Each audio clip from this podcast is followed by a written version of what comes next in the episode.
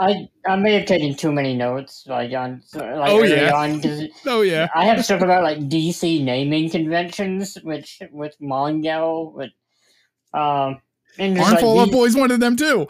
Well, yeah, yeah. Well, I mean, just like uh, Marvel doesn't really use lads and lasses, uh, like DC does. Uh, and We have an Iron and then Lad. We have it. an Iron Lad. Yeah, okay, whoever that's that- true. That's true. It's rare, and then like, go ahead, and Drew. I didn't mean to shove I was gonna say like I I had nothing to contribute other than like I wonder who they're gonna have him be in the MCU. Like Oh yeah, early, yeah, yeah. I don't know. Jonathan Majors. Well, I was Obviously. gonna say, isn't he? Isn't he fucking? He is. Kang. He's Kang. Yeah. He's child version of Immortus deciding Don't- to be Immortus. down. Yeah. Yeah. I've I've recently indulged in all of the Twilight movies and there is a uh, have you ever seen them? They're fucking saw- cur- I saw the first one. Okay. That was it. Watch the rest of them because Yeah. eventually they have a half they have a daywalker like they produce exactly what blade is kind of where it's like a half human half vampire because kristen stewart hasn't been changed yet and the baby's killing her because it like rapidly grows because it's this freak and its Is name is, that why? Ri- Is that why? For no fucking reason, they made it like the ugliest, scariest CGI baby ever. it's that's exactly why and i had to figure that out because i hadn't read the books apparently but before it's it's it's aging rapidly and growing out of her stomach and they're freaking out because she's gonna die and this is where rob pattinson turns her by performing a cesarean on her with his vampire teeth they're like and, and ripping out the umbilical cord and delivering this freaky cgi child. And that was crazy.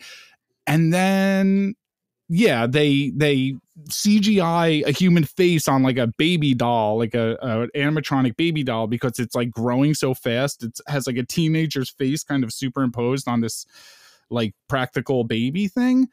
And then the wolf boy in the jean shorts who she also likes from the first one um he imprints which is like the vamp the werewolf boys native american way of like instilling its love onto an object and it's like connected and in love with this baby Jo- that he knows is going to be 15 in like a week. You know what i mean What the fuck are you doing here? yeah yeah yeah and This is the, this is part of the new format. We either like before we start recording, we always either talk about the Fast and Furious movies or the Twilight films and yes the influence of the X Men on them and their baseball. Boner.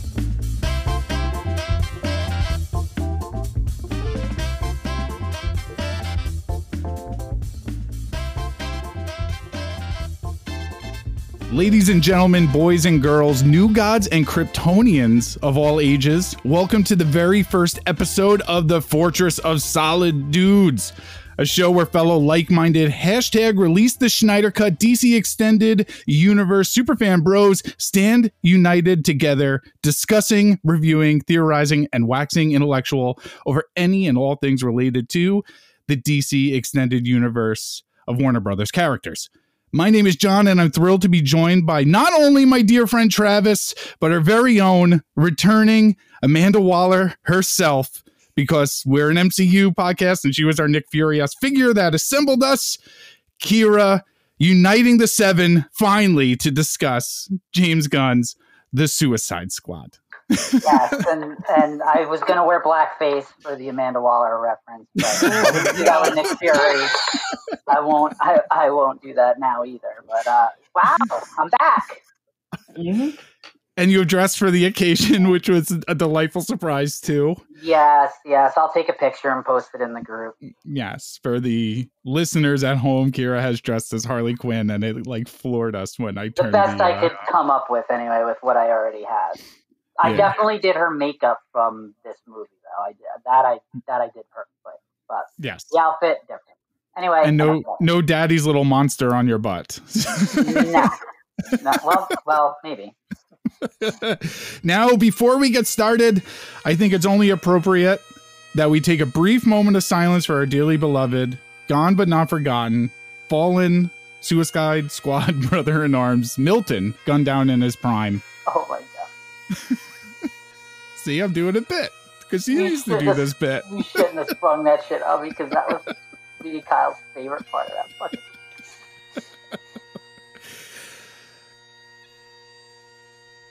Boner. Written and directed by James Gunn, this is the 10th film in the DC extended universe of Warner Brothers characters, which kicked off with 2013's Man of Steel. This is somehow the 11th highest grossing film franchise of all time. And believe it or not, the highest grossing film in the DC extended universe is Aquaman, which actually has a fifth of its overall blockbuster, you know, box office numbers. That movie made 1.5 billion dollars. We are living in a world where an wow. Aquaman movie has made 1.5 billion dollars and this franchise has made 5.6 total mm-hmm. at all. And oh, it has Aquaman deserved it. yeah, like it has had its ups and downs, and and we are an MCU podcast. Like the mo- the most chode member of the fucking Justice League, arguably. He's been rehabilitated, though. Yes. Yeah. He talks to fish and he has one of the highest grossing films of all time. Um, but again, the DC extended universe is a very controversial thing. Unlike our precious Marvel universe, the Disney shills that we are, you know, we we tend to kind of suck Marvel's, you know, proverbial cock at all times, even, even in the worst. Explicitly said we were not going to do that when we first conceived this show. but then everything is so good and I it's know, consistent. I mm-hmm. like I made Kraft macaroni and cheese today, and it tasted really good. And it tasted like the Kraft macaroni and cheese I made last week that tasted really good. And Marvel has perfected this formula and has its individuality and it has its unique qualities and levels of authorship and also its its house style but the DC extended universe is a mixed bag of hot mm-hmm. fucking garbage uh-huh.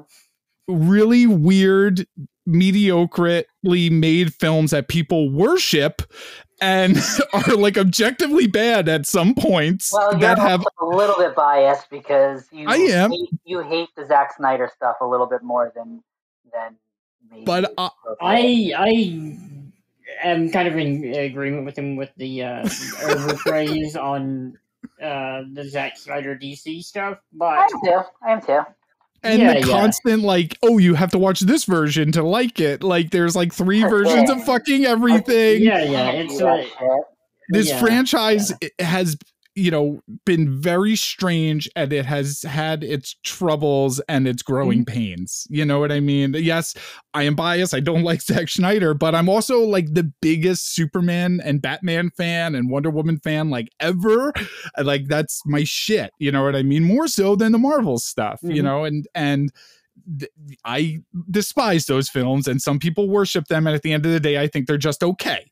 And then we have 2016 Suicide Squad, directed by David Ayer, which is like universally like unexcusable well, if you like it. and I, I, thought it was, and you were able to uh, prove like dissuade me of it. That I thought the reason it was so bad was because the studio kept meddling with it, and it was you know heavily recut and a lot of shit, especially the Joker stuff ended up on the cutting room floor. But you said you got to see the uh, in, in essence the air cut, correct? I, I saw like a Metacritic style test screening that was pretty much like a study where they and, and living in New York, these are some perks. Like mm-hmm. you know, mm-hmm. we discussed how I got to see Black Widow too, kind of recently.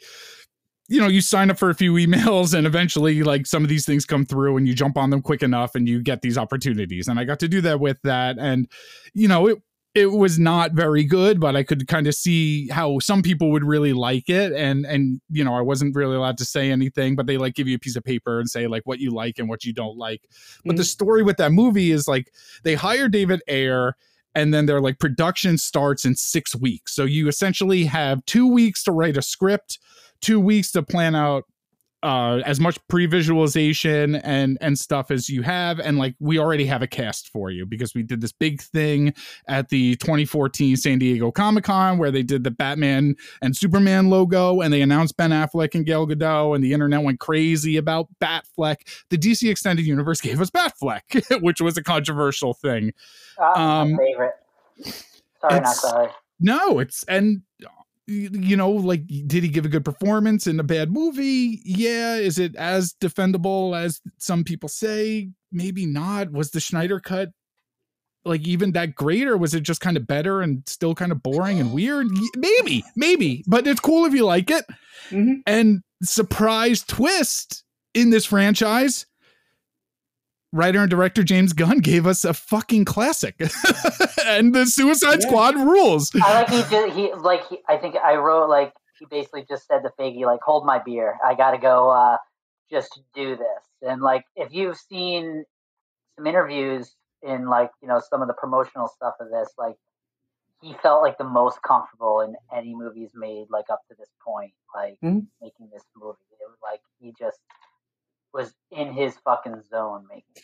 Yeah, yeah. and we gotta say, James Gunn, famous rise to fame. You know, he had made some movies before. They were raunchy, came from Troma. He's kind of like this low budget punkator. And he got famous developing the Guardians of the Galaxy for the MCU and was the MCU's cosmic guy. He helped rewrite all the Guardian stuff for the Russo brothers Avengers stuff. He was a beloved Marvelite and under Disney's thumb. And then the right wing trolls on the internet found an old tweet, which is Yeah, still not yeah. excusable, where he made a rape joke and Disney fired him the next day. Is this woke culture gone mad?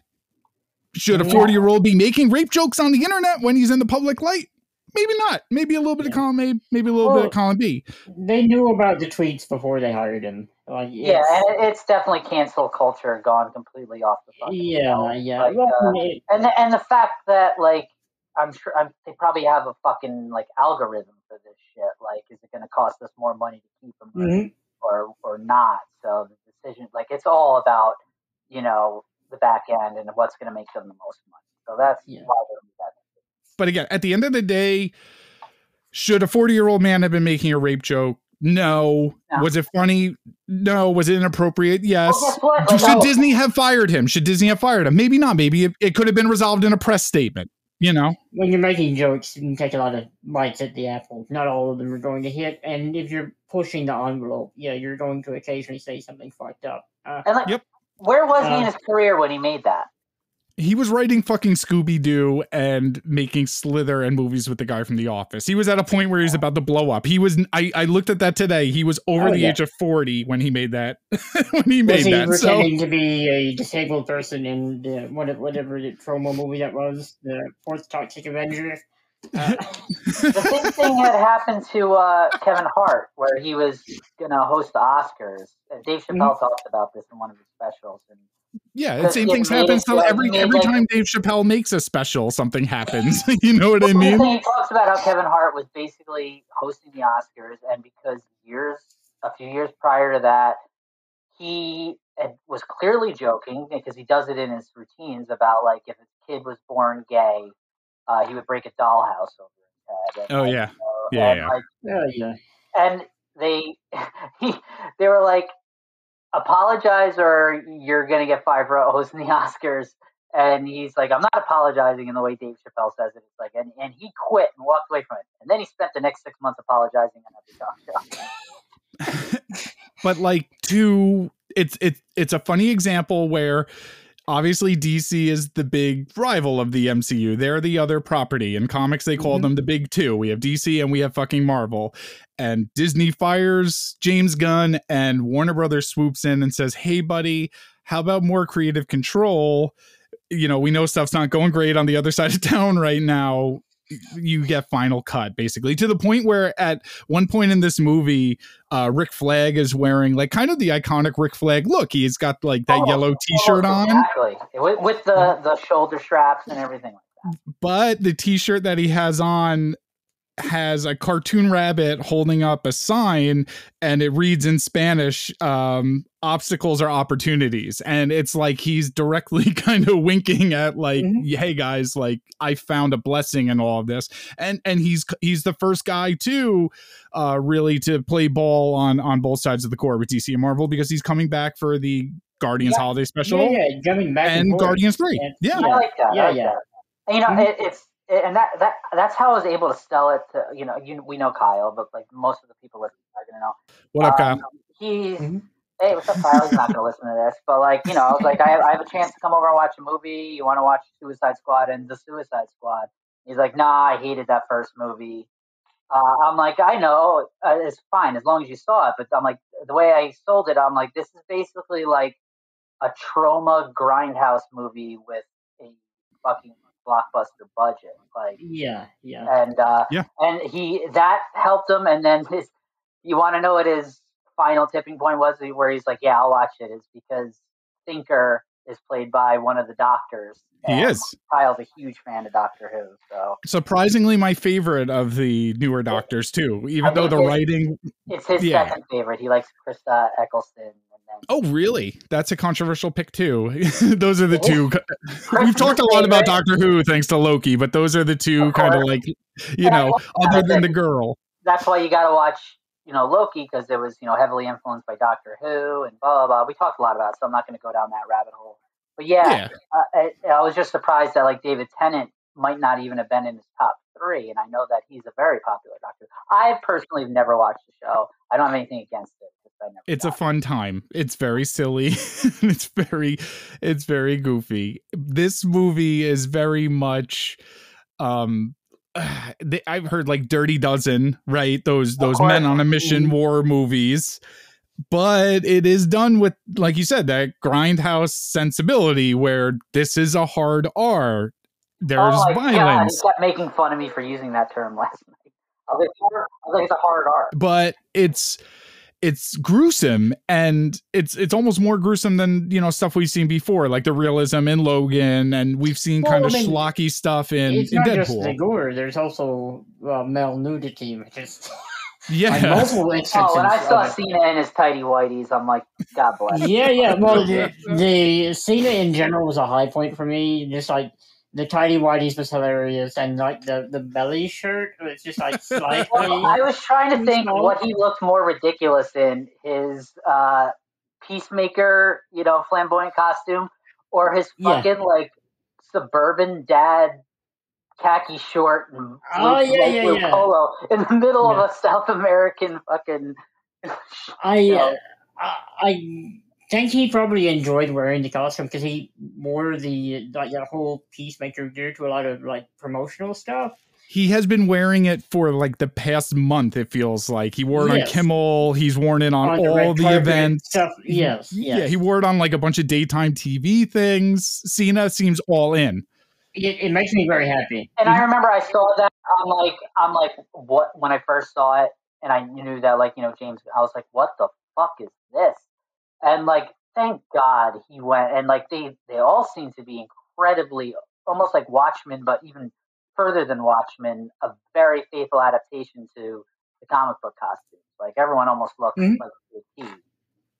It's funny you say the word Watchman when we're talking about the Peacemaker, and I was kind of going to get into it a little bit later, which is like still the famous last words on this podcast, Kira. But I'm not sure if you know this. Like when, so I'll mansplain it to you.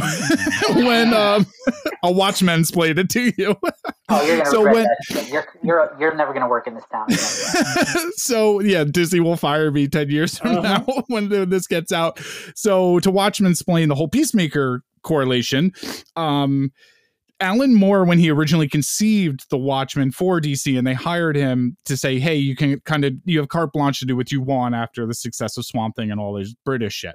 Um, he DC had recently acquired a bunch of characters from a company that went to bunk that that goes back as far as the Golden Age called Charlton. So they just got Blue Beetle, they just got Captain Atom, they just got um, one of the characters was the Peacemaker, and originally these were all going to be the Watchmen. Like uh, the Blue Beetle was going to be uh, Night Owl. I'm, I'm, I'm familiar with this a little bit. Yeah, and the Peacemaker is the comedian and that's a correlation. And later Mm, on, yeah, when there's it's a like, line later eh, well, in this movie that kind of reminded me of exactly of that. Yeah, yeah, yeah, uh, th- yeah, famous last words. We'll get to it later.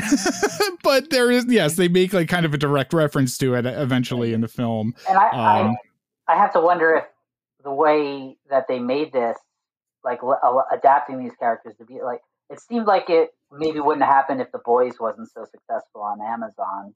Sure. y- you know, and but uh, I'm sure. there's Or a if factor. DC wasn't just so desperate to see, hey, what sticks? You know what I mean? Like this franchise is all over the place, and it does kind of make me happy because we can kind of get these messy movies that are almost a little bit more like stylistic as individual pieces rather than something Marvel related, which is kind of you know a house style, so to speak. So it all kind of fits the tone. You know, Harley Quinn and the Birds of Prey is batshit.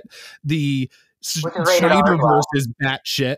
You know, Aquaman is bonkers, and and Wonder Woman is. You know, they all have their own things, and this is it's. You know, do whatever you want. Like we don't Mhm. care really in this I think franchise. that's DC's key to like, because obviously they need to not try to copy MCU, and I Yes. think maybe they should be embracing this, and hopefully that's what's going on here. Sure. Um, yeah, I think that's going to be their key to success.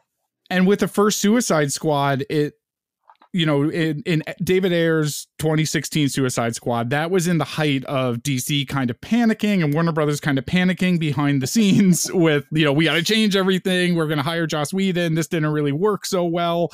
Yeah. Um, if you guys, I don't know if you noticed, Geoff Johns' name is not on this film at all. So DC's hands are clean of Geoff Johns, which makes me kind of happy. Um, even though his new image book Geiger is is kind of dope. Um, and I like him more than I think Geoff Johns has written in a really long time.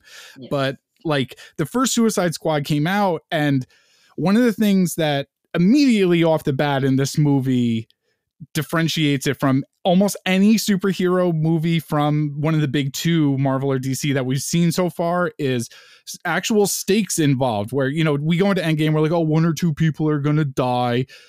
But you know 2016 suicide squad that's the whole point of the suicide squad. Mhm. gunn has said this is really based on like the 80s it started in 1982 joel ostrander is or john ostrander rather is is the writer. Goes to dc with a pitch like what if we took c and d level villains every week and we had a different team basically every week and they were either disposable or we can try out you know maybe getting a c or d level villain to like attach to some readers and give them a heroic turn but one of the crazy things about that series was like bong someone's head would explode out of nowhere or um holy shit deadshot did something heroic Was you it know that gratuitously violent, like on the page? Yes. Well, it was it was cartoony. It was it was the like the Bronze Age, like Dark Knight Returns hadn't really come out yet, so we were just kind of getting out of the Silver Age. DC was doing interesting things, and like Animal Man and uh and Swamp Thing were being published, and Gaiman started to write for them. So it was like as they were kind of transitioning to this more mature thing, and and Marvel had Claremont doing the X Men, which was kind of like what was going on over on the other side of town, so to speak, at the time. So it wasn't as like gratuitously violent and schlocky as this movie is, but it was like it, it had tropes basically, and every issue was basically a different team. So like I kind of took the first scene of this movie when we get Suicide Squad A on the beach Yeah. as like the first issue, and it felt very much like something from John Ostrander's run, where like, oh, you get introduced to Savant for a minute here, and and you're like, oh, this guy's kind of cool, but then bang, he's dead, bam, he's dead, bam, he's dead, and Rick Flag's like, Waller, where's the B team? And then we find out there was something on the other side of the beach, you know? let's, yeah, let's, and let's talk about this scene uh, for a couple of reasons. One, I wanted to know. Uh, I've only got to see this a couple times. Um, so, what's the name of uh, Pete Davidson's character? He is uh, the Black Guard. Black he's actually a uh, yeah, he's a Booster Gold uh, villain, like a Booster Gold bad guy. And why DC hasn't utilized Booster Gold yet is beyond me. He's a time traveling social media star who thinks he's a superhero. He's great. Um, Blackguard's name in the comics, guys and girls, get this is uh, Richard Hertz, aka My Dick Hurts. By the way, so Yeah, yeah, yeah. Um, Very subtle. Very subtle. So- he's a dick joke. He's a dick joke. what, what, Wink, what I was going to ask is, did Waller? Because Waller basically after that whole scene, and the way James Gunn does it is like you know the very funny thing with the weasel, where like could anyone figure out if weasel could swim? and uh, you know, uh, what's her name? What who plays Waller? Amazing actress uh, Viola Davis, Viola Davis, ABC's uh, How to Be a Murderer's Viola Davis. that side eye she gives, like you didn't check up to see if Weasel could swim, and then you see like Weasel's dead. It's like, whoa, this fucking Weasel's already dead. And then the next thing is Davidson like getting his face blown off, and then Mhm. obviously it just completely goes to shit. And when you find out that there's a team two, Waller and they they're hearing explosions. Waller's like, that's the distra-. like. Did Waller know that that se- that sellout was happening and that that team was basically doomed? Yeah. And Yeah, I think so. yeah, Yeah. I- Like I- set up the weasel as some cannon fodder. I'm gonna send the co-ops team out there. You know what I if- mean? If you're Well, going well, what's upsetting is person- that Flag and Flag and Harley were on that squad that she basically knew was going to get killed. Uh, But well, Amanda Waller is a stone cold bitch, I and know, I know. that Mm-hmm. very clear. It was clear. Okay, so the stakes are so real in this movie. Like Viola Davis as Amanda Waller was a bitch in David Ayer's Suicide Squad, and we knew she was ruthless. She killed her whole office in that Yep, one scene. I brought that up to Kyle. Yeah, like I. But I don't mean who I, I don't care about anyone in that office. They didn't have a hero shot wearing a costume. You know what I mean? Like they didn't have a title card that said Suicide Squad behind a American flag wall that looked like Patton. They didn't have this iconic imagery yet. So there were no stakes to uh, how cruel Amanda Waller and Viola Davis's portrayal of Amanda Waller really could be. But in this movie, instantly sets up stakes for the actual Suicide Squad, you know, and Yeah. and that's mm-hmm. something that's missing, like, and has been missing from even comic book adaptations up until recently. Actually, guys, I have right here.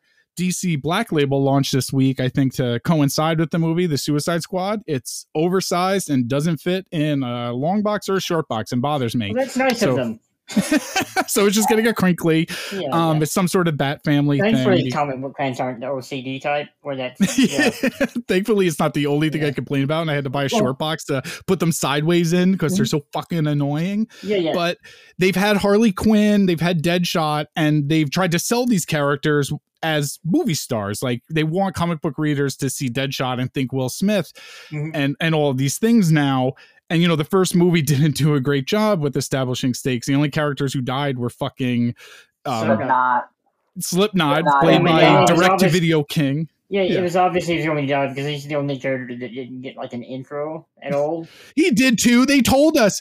They told us he could climb anything, Travis. Real Yeah, good. Everyone, he did a everyone got like flashback, everyone got like the card thing, uh, but like I got into an argument with a guy who was like, "It's bad writing because why would he try to escape when he knew he had the, uh, you know, the thing in his head?" It's like, well, it's not bad writing; it was exposition. Like they chose a fucking, you know, rando to show what would happen if they, so we could see what it Yeah, looks yeah. like when these when these things explode in Yeah. your head. But what? if- What if we cared about that character? They had a cool moment, and then we blew their fucking head off. Mhm. And wouldn't that be cooler? Wouldn't that just be good storytelling? what I also like with what they like is Waller. You can see that it is technically a sequel in terms of like Waller from the first to the second one, but like I like like she just seemed like this ever powerful, omniscient person, like you know, black ops government operative person having like steak dinners in the first one, like where this like she's like the warden of Belle Reve and she has that like you know the IT crew with her. It just seems like they brought her a little bit more down realistically to hmm compared to like that omniscient person she was in the first one. I really like that too. Uh, she gets less screen time in this one, I feel like, but it, it's just a better uh, depiction of the character in general. Uh, so it shouldn't need as much, I guess. But we Uh, don't have a scene of her eating a steak with Bruce Wayne, right? Did Yeah, that Right, happen? that was was, that was the Yeah. extra credit scene. And uh, uh, what's his name? The Red Guardian. Uh, he didn't come back for it because he, if you remember, in the first Suicide. Oh Squad, yeah, he was one of like the, you know, Waller's stooges. Uh, that yeah. basically got the Suicide Squad authorized by uh, the government, but whatever. I picked While up. I, I picked up like the uh, seventh issue of Joel uh, John Ostrander's. And actually, guys, John Ostrander has a little cameo in this movie. He's the doctor who The injects doctor the bombs. that calls him Yeah, the yeah. doggy. Yep, that's the writer. But uh, I, I read, you know, just a random issue today, uh, you know, just to see. Javelin was in it, you know, and, and he was in the movie, just to kind of see, like, I wonder how true this really is. And I had this idea where I was going to write down tropes to see if they match tropes in the movie, and this is what I got. Um, a team member announces themselves that they're dirty and they've ratted out the team. You know what I mean? Boom, we get that right off the bat in this Yeah. movie. Yep. Um, Amanda Waller blackmails or blows someone's head off. We get that twice in this movie just to like better herself. Um, it always takes place during a crossover or when the Justice League are conveniently not around, right? So we don't know when this takes place, but I mean, you can you can do some, you know, general deducing, but yeah, it's after Birds of Prey. Batman wasn't around during Birds of Prey. Blah blah blah. Uh, there's always like kind of heroic turns from villains or cool sacrifices. We get a couple of those, and uh, corrupt government topples um, a regime in like some sort of like badass fashion. You know what I mean? And and this movie kind of just nails like the tone of the comic. So yeah, I I, know? I, I, had, I researched a bit of that kind of stuff myself, and uh, so what what is uh, God? I'm so har I I have to apologize that like I didn't like come with notes, so like I'm brain farting on every actor's name that I know I know. Uh, you, the guy that's in every one of Gunn's movies, Yondu, Henry, Oh, uh, Michael Michael Rooker, Rooker. Michael Rooker. So what's the name of his character again?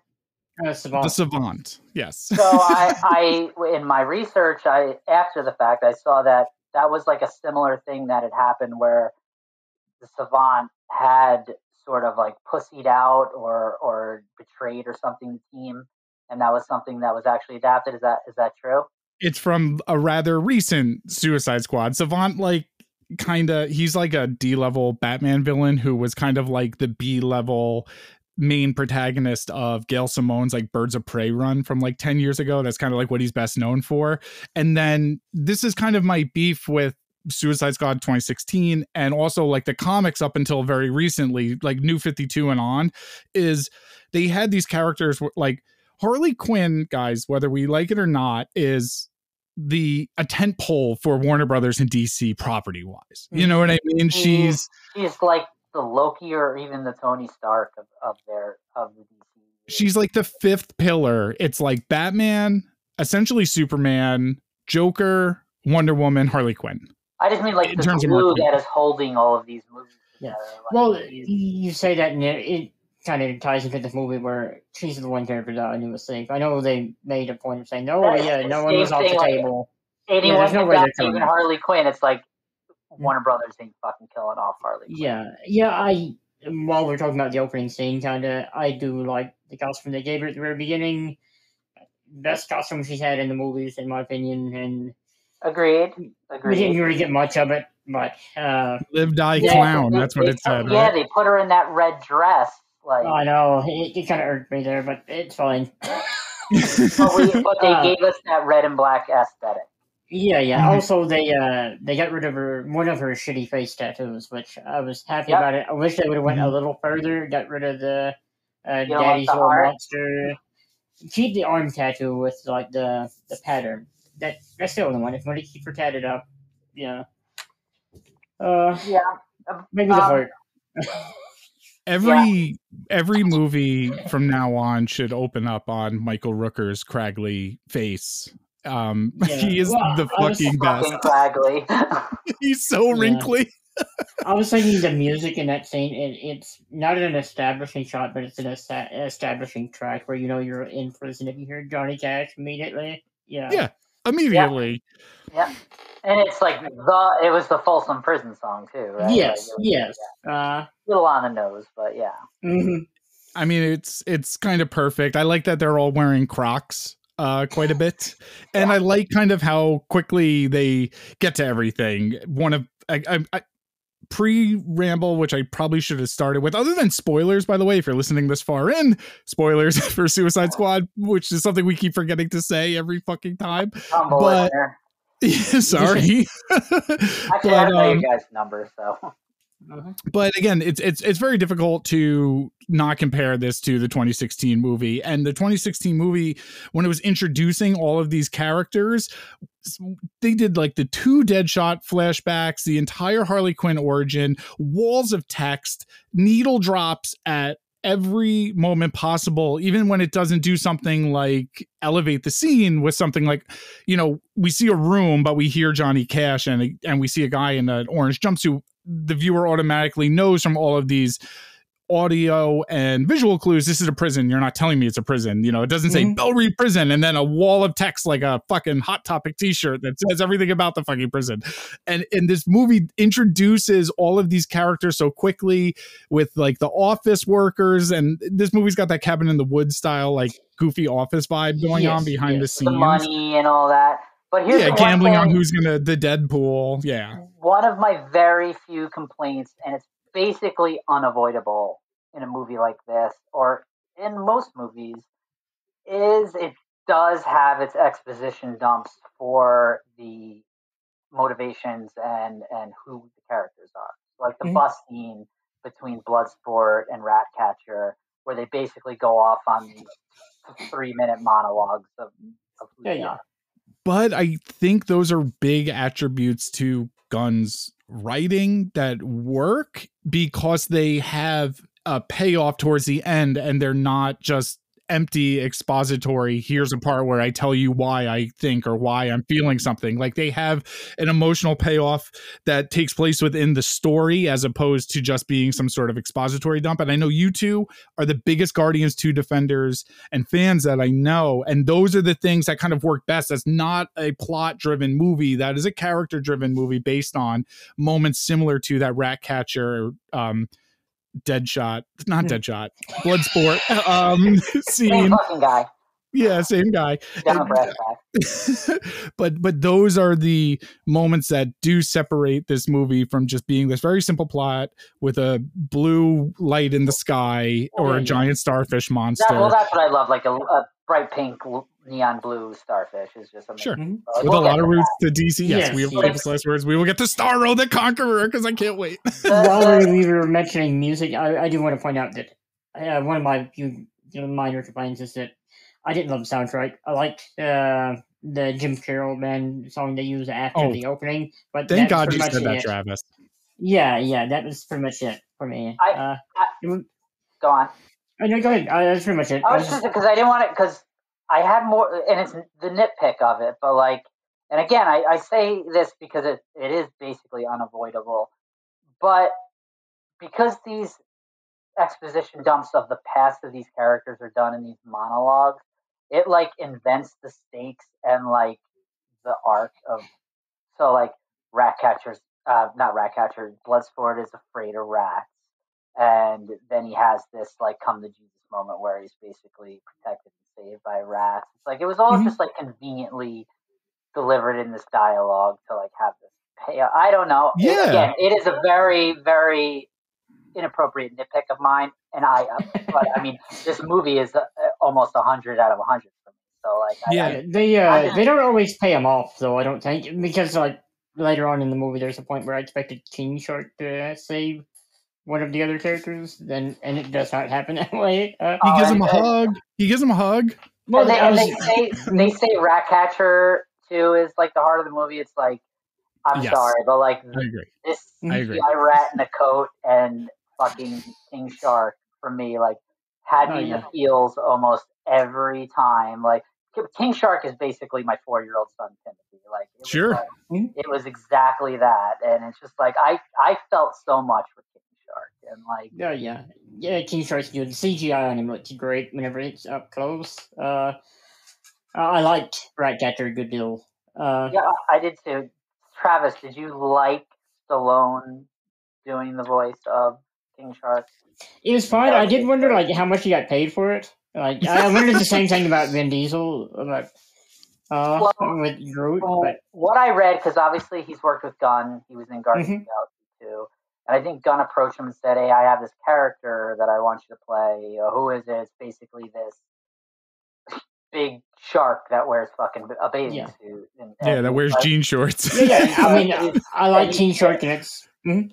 and he just said, "Anything for you, man." Like Yeah. Stallone was Oh, just yeah. on board when he told him that. So I don't That's know what his paycheck is, but yeah. Uh, Teen Shark's a kind of a hard character to fuck up, so long as you actually make him a giant shark man. Uh, for me, they kind of they kind of made him Huh? a, a Groot Hulk amalgam. yes, yeah, a bit, a bit, and it was a bit of in there where he's not quite right. like there was a lot of Hulk type, like the walking on stairs and him getting the Yeah. fuck when his no one bought his mustache. Yeah, yeah, Yeah, the mustache that was scene so good. fucking- And like I almost cried on that because he was so upset, and they were still laughing. Yeah, yeah, you just can't fathom why uh, guy isn't gonna work for him. I, and then they just leave him in the van while they go drink, and it's sad. I know, and, and and the friend, like when he was Uh. so excited to see the fish friends of his, we will get to that when we. Uh, get but the- uh, sorry, the- I, I no, hijacked- no, no. I just like I think it says a lot of James Gunn, the writing and the pacing of this movie, where again we get big expository stuff from the characters that matter and again that does build up mm-hmm. stakes because you know even these characters that we kind of think are safe by the end will die at the very end of the movie and yes, yes. so so the stakes do not quit. But again, right off the bat, like they say, you know, while they're gambling in the Deadpool in the office, they're like, Mongal, is she an alien or some sort of god thing? And then we see Mongal jump and say, like, I got the bird and grab the helicopter. And and the audience at that point is like, oh, that's that alien god thing. What the fuck is her deal? Holy shit, her head is blown off. And then they cut um they cut uh Mr. Potato Head Jai Courtney's head off. And you know, he was one Well, of the yeah, I few thought that, like, returning he had- characters. He had had those wood splinters in his face first. So Yeah, that's that was when I cool. stopped For a second, I was like, "Wait a second, did Mhm. he just died, And then like the explosion takes him out. yeah, I I like, love the wood splinters too. That was not something you see too often in And movies. What is um, either of you two? I'm sure will be able to answer this for me. Was Nathan Fillion's character, you know, the detachable kid? Is he an actual DC character? was Yes. something- He's pretty much an arm fall off boy. Yes. But he was So- actually a character. that- Mhm. Yeah, so like there was a fan naming contest in the late 70s, like in the post um Crisis on Infinite Earths DC when like um Curt Swan and and and John Byrne was writing Superman and Frank Miller did Batman Year One and and that peak era basically for DC in the Bronze Age they did like a fan naming like create your own character. Uh, Mhm. Marvel did it too with Venom and the black Spider Man costume and paid some guy fifty dollars and they got Venom out of it. But DC did the dope thing and took uh, arm fall off boy whose powers were that he had detachable arms that floated through space and slapped people silly and he was a one off who That's got what killed. was like, because you're like you you know exactly what movie you're in. Basically, you're already kind of Yeah. getting there. And but like when Nathan when his arms detach and it's like, oh, what's this? And it just floats up to these soldiers and starts kind of popping like them Yeah. around. I'm like, oh my god, this movie's gonna be fucking great. and every character gets it's not a big moment but it's a quick moment. We get weasel getting called the fucking werewolf and pete davidson's blackguard freaking out about weasel and having the you know i'm the one who called you kind of what i got with about the tropes from the comics where one of the members always rats them out and it happens right away. So and mongal you know she's um Mongul's daughter and she's like a superboy villain from like the early 90s Yeah, yeah, Um, I like that they pronounced her name with the gal at the end and not just calling her Mongol. Because you could. Get away with Yeah. yeah. Yeah, Uh, and and we they all got their little moment, and then pretty much all their heads blew up, and and the only ones who survived were Harley, Rick Flag, and um, uh, is and who else survived I think, out Right. of that that team? team, I think it was only the two of them from that team yeah, it was only the two of them. because the looked like he was gonna like, and that was great also when like he was acting like such a badass, like exasperated tough guy with the team, and then sees all this like you know, you know, the beach of Normandy fucking carnage. and he just fucking like starts crying and running away and swimming away like that's gonna fucking do it. And then we uh, get another trope where Amanda Waller blows somebody's head off for betraying the team. Like instantly, we're getting it. They're like greatest hits for why the Suicide Squad are dope, and this movie's going to be dope. and, and, you know, it wasn't Rick Flag didn't have some fucking Apple Watch on his fucking arm, and Amanda Waller wasn't doing it on her fancy dancy cell phone. It was in that really cool like nuclear suitcase with Yeah. you open, flip the switch, and then hit the. I was like, God, he just Very analog, techie. You know what I took it mean? and like made everything like did everything right that the last movie did wrong. Yeah. That's when we cut to the B team and it's it's the other side of the beach and we find out Waller sent in this other team. We've already had a title card. It's already said the Suicide Squad introduced us to what we thought was going to be our audience surrogate who has died, introduced us to a bunch of new characters that we all kind of like, and they're all dead. Some old characters dead. And then we get like another opening title credits. And like a three days earlier thing, like they did, right? so They did a lot of that. they do a lot of that the editing and the s- storytelling is is kind of intricately intertwined and it's a lot in media res and playing with time and i think this is kind of funny the there were two editors on this movie one of them was frank raskin and his credits are three fast and the furious movies Okay. Django Unchained and Once Upon a Time in Hollywood. So he's worked with the Fast franchise and Quentin Tarantino. And the other guy was uh, Christian Wagner, who directed, uh, edited all of the American John Woo movies. So like Broken Arrow, Face Off, and Mission Impossible 2, which I know Kira and I are like big fans of. I'm I'm sincerely fans of that. You're not are, Me too. being facetious? Okay. No, I'm not. I defend that movie. I like I- American I- John I- Woo movies. I, I love Mission Impossible too. But anyway, and he's. He also worked with Tony Scott and edited uh, True Romance and like Oh. Domino and a couple Tony Scott movies. And so much of this movie is told through edits, kind of in media res. Like you know, you can make the Reservoir Dogs comparison or something along that The line. na- a but- choppy narrative structure where it's bouncing Yeah. very yeah, they do it a lot. Yeah, very Tarantino, very you know um, French New Wave. Like if you want to get fucking Criterion snob about it, you know what I mean. Showing some fucking Um, muscle there. Yeah, yeah, I'm flexing Yeah. a little, but but like that that is a weird combo of editors to with like a weird amount of integrity, but a weird a lot, amount of schlock kind of under their belt. Like same way with with James Gunn, he's he's a weirdo. Like he has artistic creativity, but he's and and he's a genius, but he also came from Troma and made like Tromeo and Juliet and a bunch of like Lloyd Kaufman as his mentor, Mhm. and it's you know it's really mean, weird. You know To the point that he has two cameos in this film. Uh, Lloyd does. Yes, I I don't know. There's like one earlier on where it's very brief. And you can kind of miss it, and then yeah, Is later in the bar or another scene. something, Travis? Yeah, yeah, he's like dancing with this girl, and yeah, uh, it, it looks depressed. uh, when um they introduce the new team and we kind of realize like Waller has the strategy like you mentioned before Kira where it's like I picked the cannon fodder with the silly dumb characters like Weasel and Armfall Off Boy to die. Flag, but whatever. Yeah. Yeah, well, we, we know Flag's gonna last. You know, I, I do the needs the needs of the many. Yeah, no, I When know. we get to that, we'll yeah, get to but, that.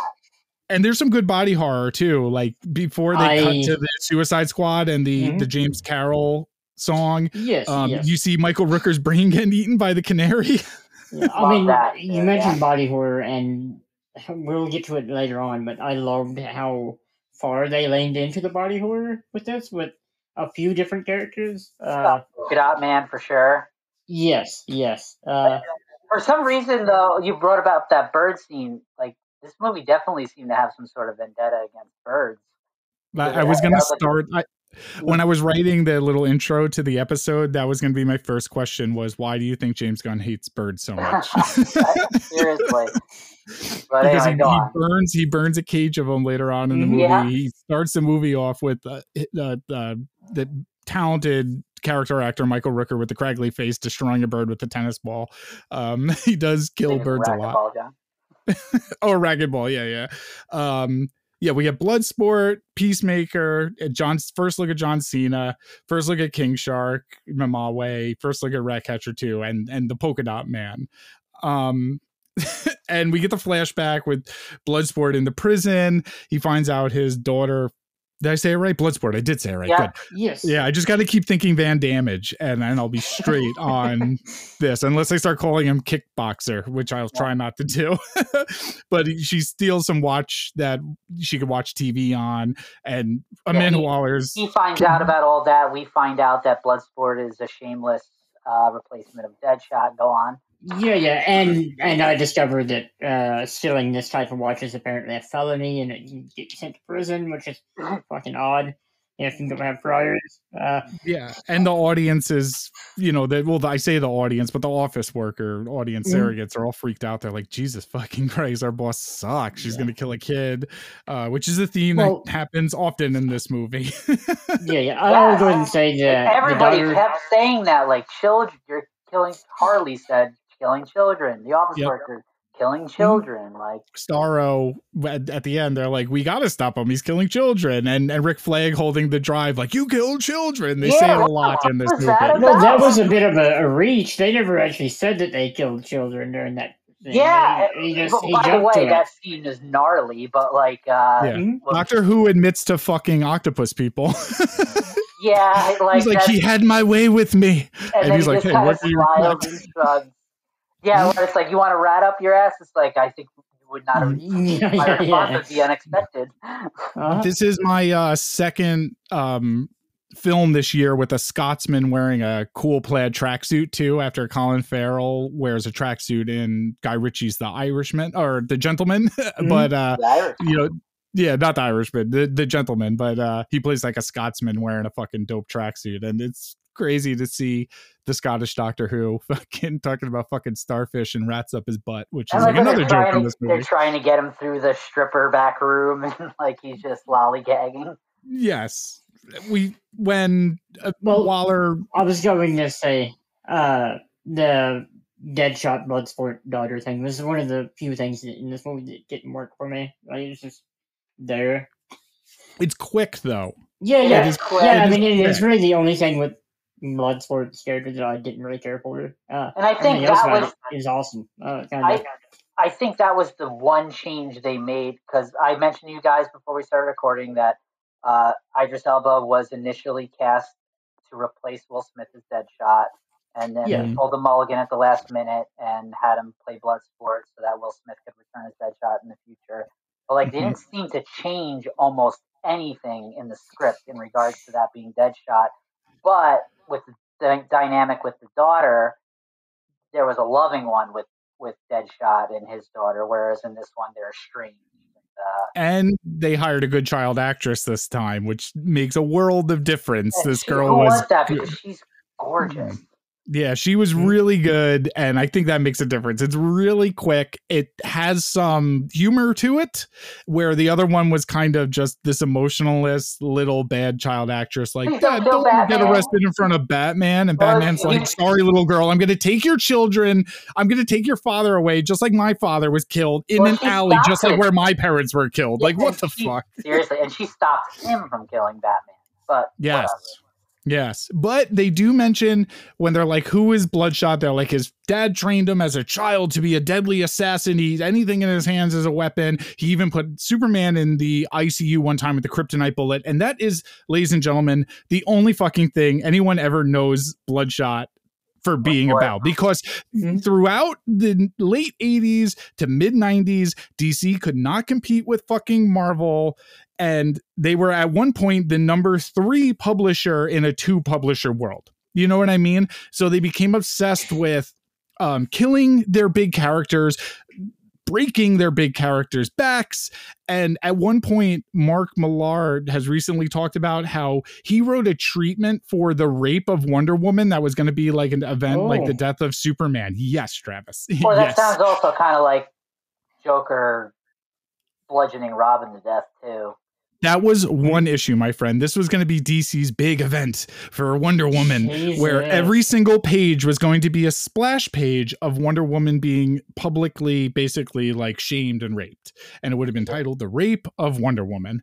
Um, so DC was not at the best time and they were doing dumb things such as not. creating big muscly characters who Well, shoot Superman with a kryptonite bullet, which is all Bloodshot is known for. And he is much older. Bloodsport. Oh yeah, sorry. Yeah, yeah. Give them some credit. They may have been doing dumb Deathstroke the. Terminator, what's his name? what you were saying to give them some credit, Travis? You have some credibility yes. for this? Well, no, give them some credit. You said they were doing dumb things, but from the sound of it, they could have been doing dumber things. But yeah, Yeah, they That's- contemplated uh, doing something very dumb. yeah, yeah. Uh, And they also, I guess, were like when they hired Elba to replace Will Smith. Uh, he's obviously going to have to speak in an American accent. They're like, guess what? You get to uh, you get to speak in your uh, natural. What is he? He's British, right? yeah, he's he's from Brixton, Yeah. Which- bruv, bruv. And another he's- another Marvel DC uh, success Yeah. story.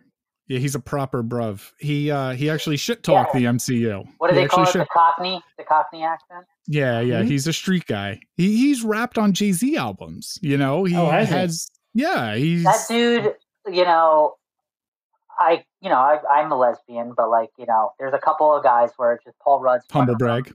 uh, where it's just like that dude is just so goddamn like a, a, a straight dude is gonna fuck that guy. I don't care what you say. Yeah, not. to to um to quote my beloved Fast and the Furious as Hobbs and Shaw, he's referred to as the Black Superman in that movie. that's right. I never. I, I forgot that he was the villain in that fucking movie yes, Brixton. How could you forget Brixton? Um, because I never watched that franchise past the second movie. oh, you should watch Seven. It's an American masterpiece. I don't have friends. I got family. the blood sport I almost said it again. Bloodsport Peacemaker bickering is also introduced in this scene when we're getting recruited to the mm-hmm. Amanda Waller stuff, which continues throughout and and ultimately has a payoff like so much of this bullshit does in this movie. Again, credits to James Gunn for doing all this shit with the like he doesn't Yeah, he says a very British yeah, foreshadowing. He says a very British thing where he says, like, are you having a loss? Because she's like, uh, his dad trained him to be a killer. Anything in his hands is a deadly weapon. He's like, he does exactly the same thing I do, but a little bit better. It's like I shoot more precise with the smaller bullets. Yes. He's standing there, and he's obviously very militaristic, uh, which we see more and more with Peacemaker compared to Bloodsport. Uh, he still takes all that like very seriously. He's standing at attention basically when he's being introduced, and kind of like walks in cadence. What are uh, both of your thoughts on John Cena? What are your histories with John Cena? He's obviously a huge entertainer and a big star, from what I've heard. what are Uh, your thoughts before this? What do you think of him after this? Because I have thoughts of like pre Suicide Squad Cena and post Suicide Squad Uh, Cena. Because okay. it's been a love hate Yeah, relationship Travis, with why- Yeah, yeah, You answer Well- first, Travis. okay, well, this is going to be completely off topic and completely unrealistic, but like I. What is it that you refer to professional wrestlers as, Travis? Oh, like carnies. Yes, Yes, yes carnies. that- yes. Uh, and you he- oil them up, you Right. throw them out in a ring, and you make them entertain you. Yeah, yeah. Like I've watched a, a good amount of wrestling over the years. I'm a, a fan somewhat, Yeah. and I was never a big Cena guy, but I do respect that he does a lot of Make a Wish stuff. Uh, like Yeah. record amounts of it, which is very impressive. But like, I also had the thought of what if he was a serial killer and like was just poisoning all these sick children, and because it would be like the perfect cover and. and that's kind of why he works in this movie a little bit too and he seems to be playing to those kinds of strengths to the public's perception of him because yeah, yeah. he well, was I mean, he's like an uber douche in this movie, and it's yes yeah, yeah. It it works. It works. Uh, and he's like from post Attitude Era wrestling which is you know kind of Yeah, admittedly a weak point for professional wrestling in my opinion but yeah, a yeah. popular point for a That's lot why of when people I have when I have to offer my answer, I, I won't be informed from his wrestling. uh, yeah. I'll- He I'll no pretty that's what i mean He's pretty much had a had a longer run as the top star of the company, but the top wasn't as high. Yeah. returning for SummerSlam to fight Roman Reigns, who they keep trying to yes. make a thing. I mean, they're they're on their way now, I think, but I I've stopped watching. It's just terrible. Yeah. I'm still I'm I'm kind of like a Seth Rollins fanboy, so Yeah. I, I still I've I've started watching AEW and I watched New Japan. You're so Uh, hardcore. You're too yes, hardcore yes, for me. uh, what have you thought? What have you thought of John Cena, Kira? What's your Uh, relationship with I- him? yeah, yeah. Uh, did you have more to add, Travis? I'm sorry. No, no, I was just, uh, yeah, I was just watching the, your facial expression, and Well, because you guys Yeah, started I talking about recognized wrestling, that- and I was thinking about suffocating myself with a pillow. I, We're trying to talk about super cool dudes oiled up, yeah, getting yeah, down on top of some manly yeah, yeah. bodies. So Yeah. I, I, I'm aware of him. Obviously, his, you know, coming from, uh, you know, W was he WWF or whatever they are. That WWE at that point. wrestler. Full You know, respect, so like it's hard to not compare him to Dwayne Johnson and The Rock. Yeah. terms like where his career trajectory is headed. He did the wrestling, and he's Mhm. charismatic, and it seems like maybe he can be a action movie star. My first experience with him as an actor was from the Bumblebee reboot, um, which w- his performance was fine, if not very memorable. Like he- Yeah, yeah. military guy. Um, in term, I don't know if it's just because this character is his wheelhouse, and that's kind of like maybe how his personality is. But like, I thought uh, this is a guy I could definitely keep watching in action movies, Mhm. and Mhm. I'm glad. I well, we're talk, we're past spoilers now, so like, I'm I'm glad that he's going to be getting this series on HBO Max. Yes, me Yeah. too. And, and I was just, uh, I, I kept trying to think of what actor the cadence of his speech reminds me of, and I'm I, I would remember it and then I would forget it, and especially in the scene that we're pretty much on and haven't been able to move past of yet, which is when that scene B gets on the beach and he's talking about sucking dicks on the beach for liberty Yeah. He seems I don't know if he's mimicking the cadence of like uh, of, of another I don't know it just it was a good delivery and um I I I'm perfectly fine with this and and and, and I didn't want to jump at, I might as well address it now even though it's way later in the film I won't go into detail Say it, say it.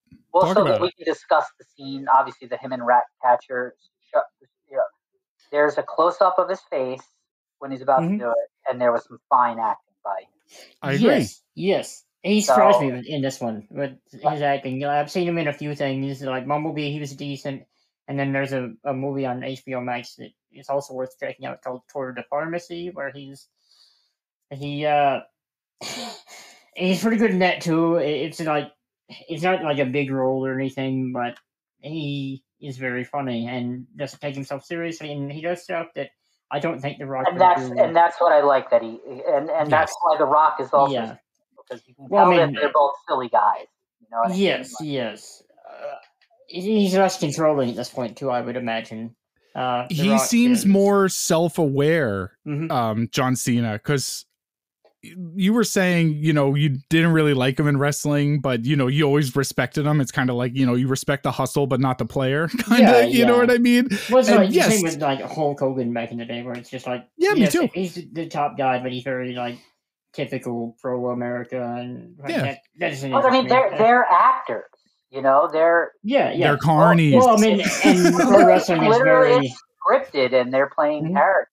You know, Yeah, mean? well, pro wrestling to me is pretty much the same thing as comic books. There's people in colorful costumes, and good and evil. Uh, I was gonna say it's Mhm. not to say that like people say, "Oh, wrestling's fake." It's like, yeah, it is. It's all fucking scripted and Predetermined. Predetermined. He's gonna Yes, win. yes. blah, blah. It's like the but if you the acrobatics and shit that they do is like well, that and then there's the if you're gonna say that they're not talented, like you're out of your Mm-hmm. fucking mind. Like Yeah, the physical toll that that kind of work takes on you, it's almost kind of like the highest form of entertainment in a lot of ways because it's like literal fucking theater in like the essence of like what drama is and it's yeah. or I mean, they literally is. cut themselves with the razor blades if the scene. Yeah. calls for it. well, that's like Yeah. the really bad ones. Like you know, they went on. They they showed that aspect with the wrestler of like you know the the more behind the scenes lower grade wrestling matches. But but not only to say to that, like the the obviously the peak condition that they have to keep themselves in, whatever they're doing to Mhm. their bodies uh, to do it, whether it's done through you know chemically or whatever, uh, almost. sure- Supposedly, Cena isn't on steroids. Oh, I'm Uh, not accusing him of being on it. Yeah, yeah, you know, But no, only his it- chin, only his chin does steroids. The rest of his body Yeah. is is all that's Let me all. ask you know, just- Since, since we talked about that, I think see, like you know, when uh, and I hate that we're jumping. So the explosion happens and you see him kind of like on the ground. Like, was his face like? Did they put makeup on him in terms of like was his face all fucked up and bent out of shape? Like it looked like it was. Like Does John Cena's chin just look like John Cena's chin? well, when at you notice his point? helmet got knocked off, it looked like maybe like his they had put like prosthetics on him or something. But like that. he's like he has one of those faces that is an interesting type of character actor that is kind of hard to come by and very rarely becomes a leading man that I always kind of wish became a leading man. Like um Schwarzenegger did do it for a while where he was very self-aware of his image and who he was and what he could do with his physical, you know, overbearing presence and deliver that for the juxtaposition of being like the opposite. And and he did that really well. And you know, The Rock could do that, but he doesn't. He takes himself more self-serious. Mhm.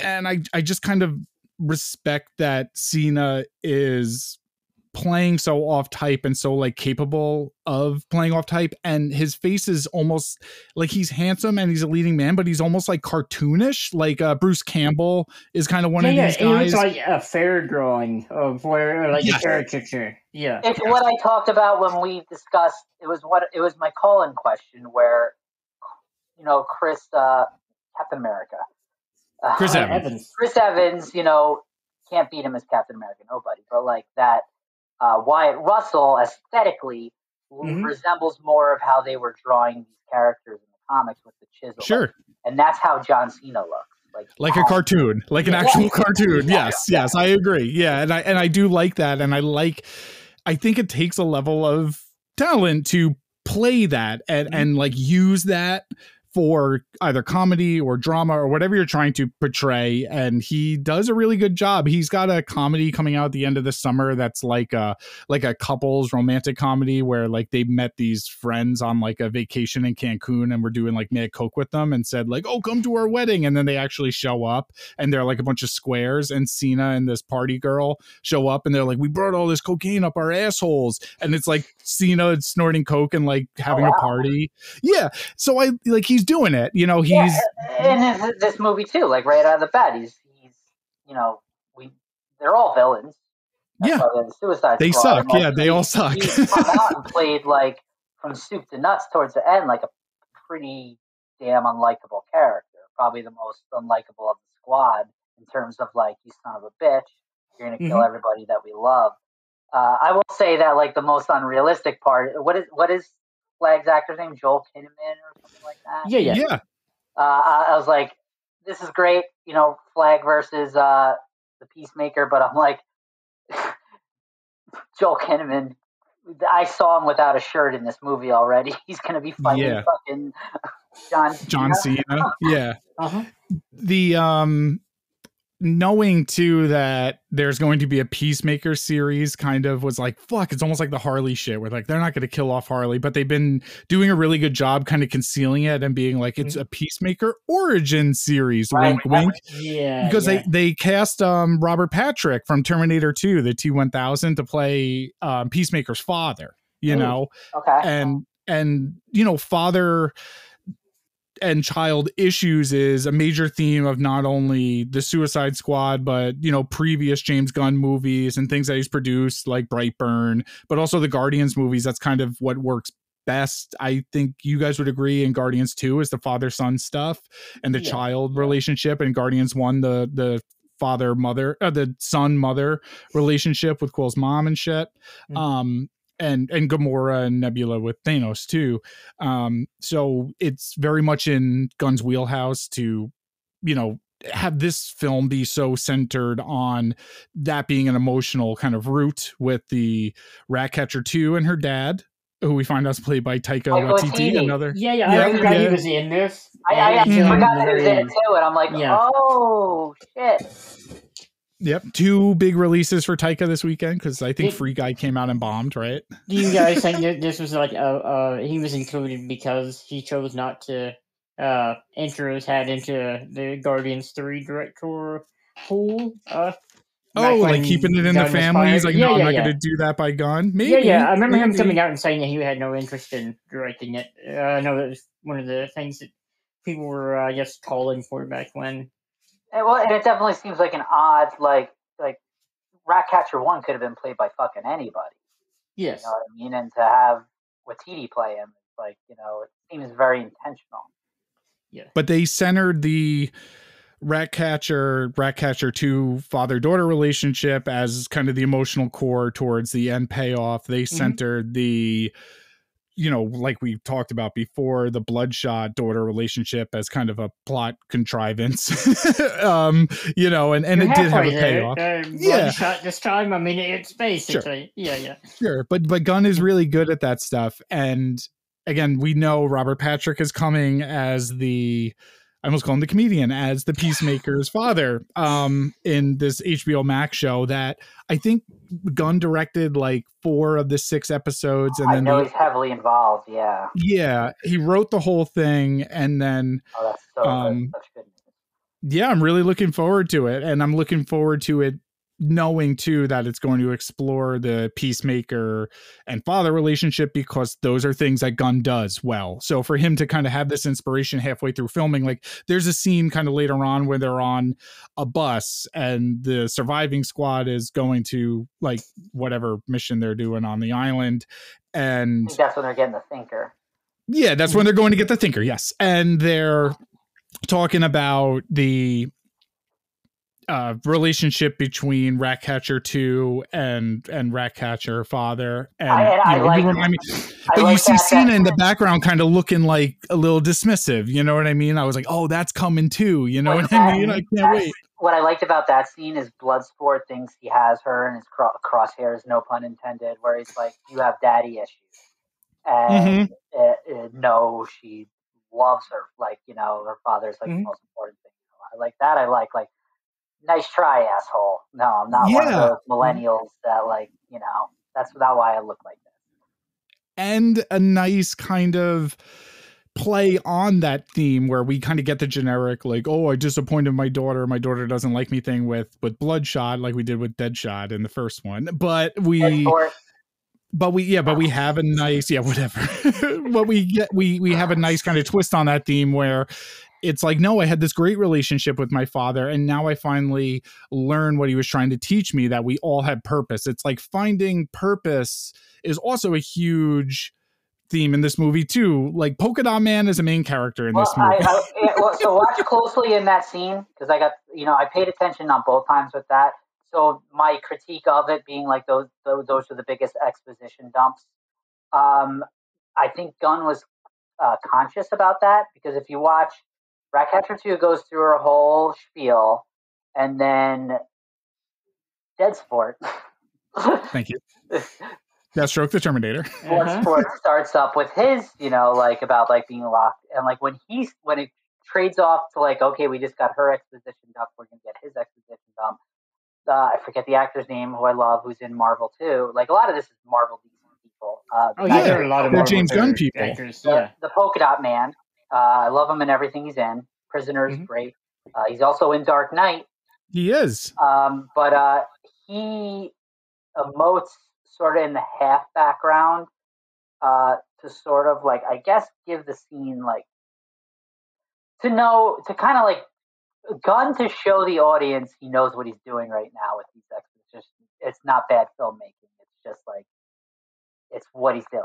Like it's and it comes quick and it feels passive but then it has emotional payoff towards the end. Like it comes quick it's painless it's snappy and it works and we get it. And then we either get a subversion of that theme towards the end or in that moment or we get some sort of emotional payoff for all these things. Like back to the the parental themes and stuff being in gun i'm just like looking over my notes for polka dot man and i have polka dot man has growing disco herpes and expels them like Yeah. explosive gonorrhea he got these disco herpes by his mad scientist mother, who he sees everywhere, trying to turn her son into a superhero with space goo at Star Lab, where the Flash works. Is that true to his Um, character in the comic? No, but it's cool. And It- it- him, cool. him having the, yeah, that guy's great.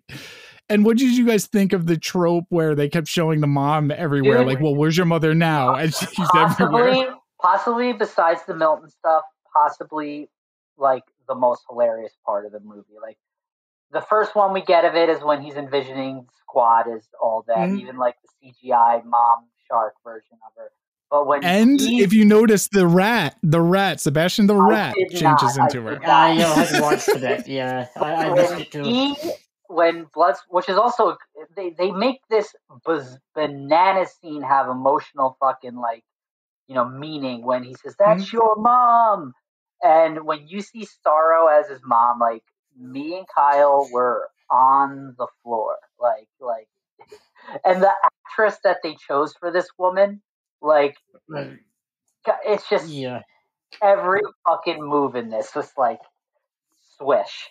but see, Polka Dot Man in general was like, I mean, spoil the end of this real quick, but like he was utilized the perfect amount. Like, uh, there was a point where I thought this character has pretty much reached the maximum that I want to see him, and then in, within like ten seconds, he was gone.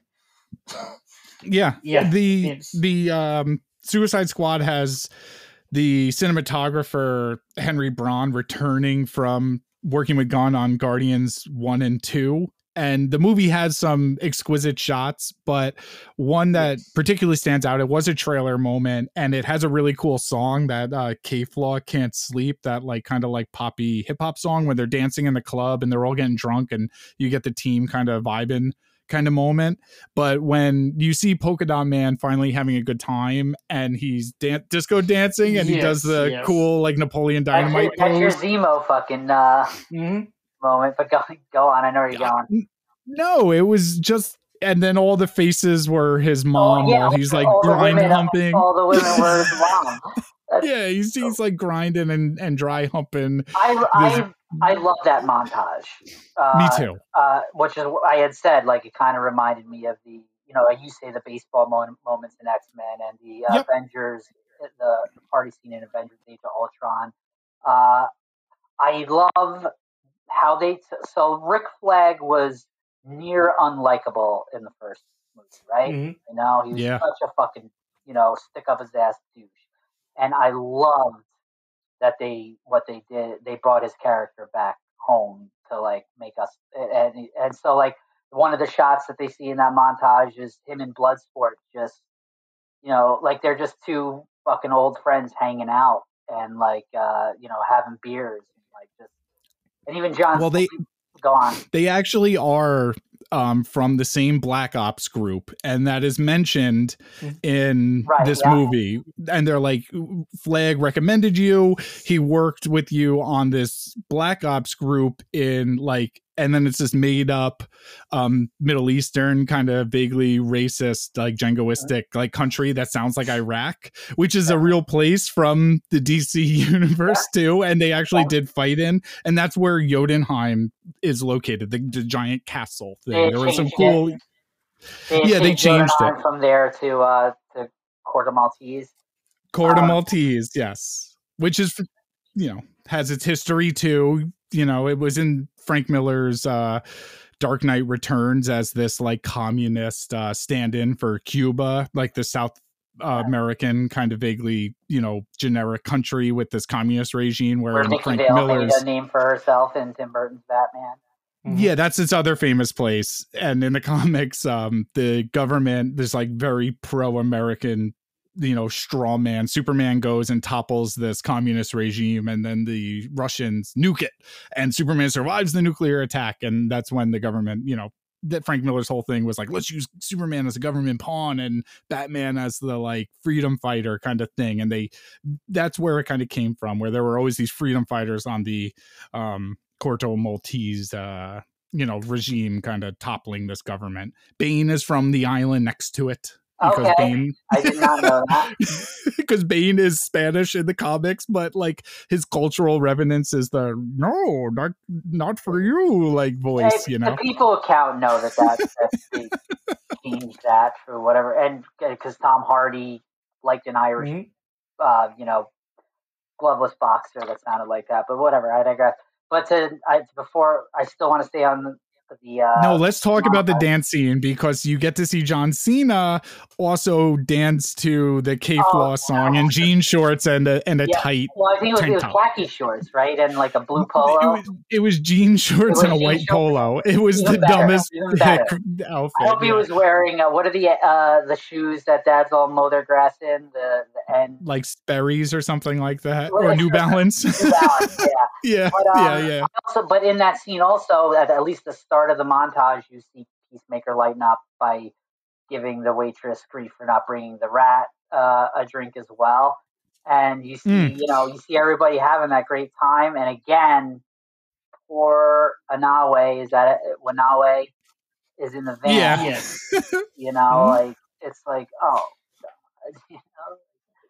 But uh, yeah, Um, one of my favorite parts, one of the highlights of the movie. We can't not mention Idris Elba wearing a Kangol and how ballsy that is to not only wear a Kangol but look good in a Kangol. It is something that I, as an Italian American from Long Island, had many an uncle who tried to wear a Kangol once upon a time, and I'm very familiar with dudes trying to pull these fucking dumb hats off, and he looks like Samuel L. Jackson's the other guy who like looks dope. You know what I mean?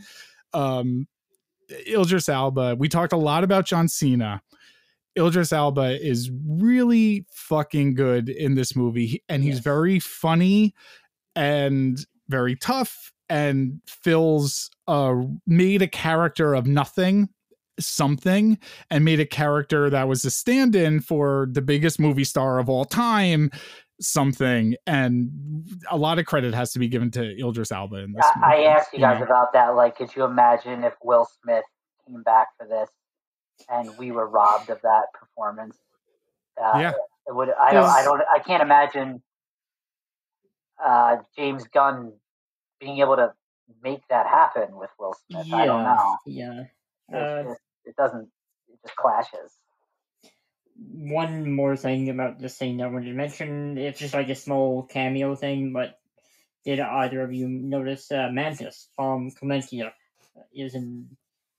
she's one of the dancers, right? Yes. She's like yeah, the dancer yeah, in the red one red. of the lead ones. Yes, she, she I has have- no eyebrows. I think. I had not noticed, but I, I saw people talking about it in comment section. Yeah. What what do we know her best from? Um, the Spike Lee's remake of Old Boy, right? Wasn't oh Christ! Yeah, I I forgot What else is was she in? that role. No, that's that's not that's uh Elizabeth Olsen, uh, old boy, right? oh No! Did no, I fuck up? I may be right about it. I want to say she may have been and the Jason- kung fu James person. Brolin and- or uh, Josh Brolin are definitely the ones in the old boy remake. Travis, where is she from? She is in that old boy remake too. Uh, Elizabeth Oh. Olsen is Just not In as that- the main character. yeah yeah. She's like a racist caricature of a martial artist. I hate it. Uh, I, Not a I think fan I of that watched, remake. I watched the original. for someone that for someone that complains as much about race, it annoys me that they cast an Asian actress in that role. In it's fucking racist. Yeah, Come on. Uh, yeah. The original's Mike great, but Lee yeah. of all people, too. Yeah, yeah, yeah, you know know, what I the mean? original's obviously, you know, uh, you know, one of the, you know, it's a classic. Great. Yes. Yeah. yes. Um, and a staple of a very specific movement in cinema for a nation. You know what I Oh, mean? It's absolutely. it's and Yeah. uh, Well, I don't think I made it past the uh, doppelganger scene of Josh Brolin fighting everybody off. Oh yeah, think- I, I think that's- finished I it. think that's I think that's where I shut it off. Mhm. yeah, I watched it. Yeah, yeah. It. I don't mind the occasional remake. It wasn't as good as the first, and there's bad decision making throughout, but uh, it's it's fine. I'm kind of like a Uh, sycophant for Spike Lee, where I'm I'm kind of like obsessed with that guy, I and he was like like, yeah, he was the first like director who made me realize like what a director did, like him and Tim Burton, kind of. Oh yeah. um, just because I saw Do the Right Thing when I was probably a little too young. And, you know, Tim Burton was the first one where I was like, oh, this looks like a Tim Burton movie. I know what a director does. Same thing with Spike Lee.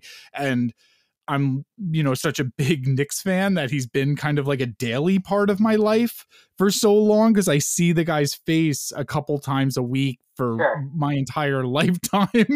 in like a weird way. So I've always and I like when he does like generic Hollywood fare. Like he Well, did Inside Man. Yeah, You know I'm when he like tries to make a normal movie. I'm more partial to those. So Inside Man, also, uh,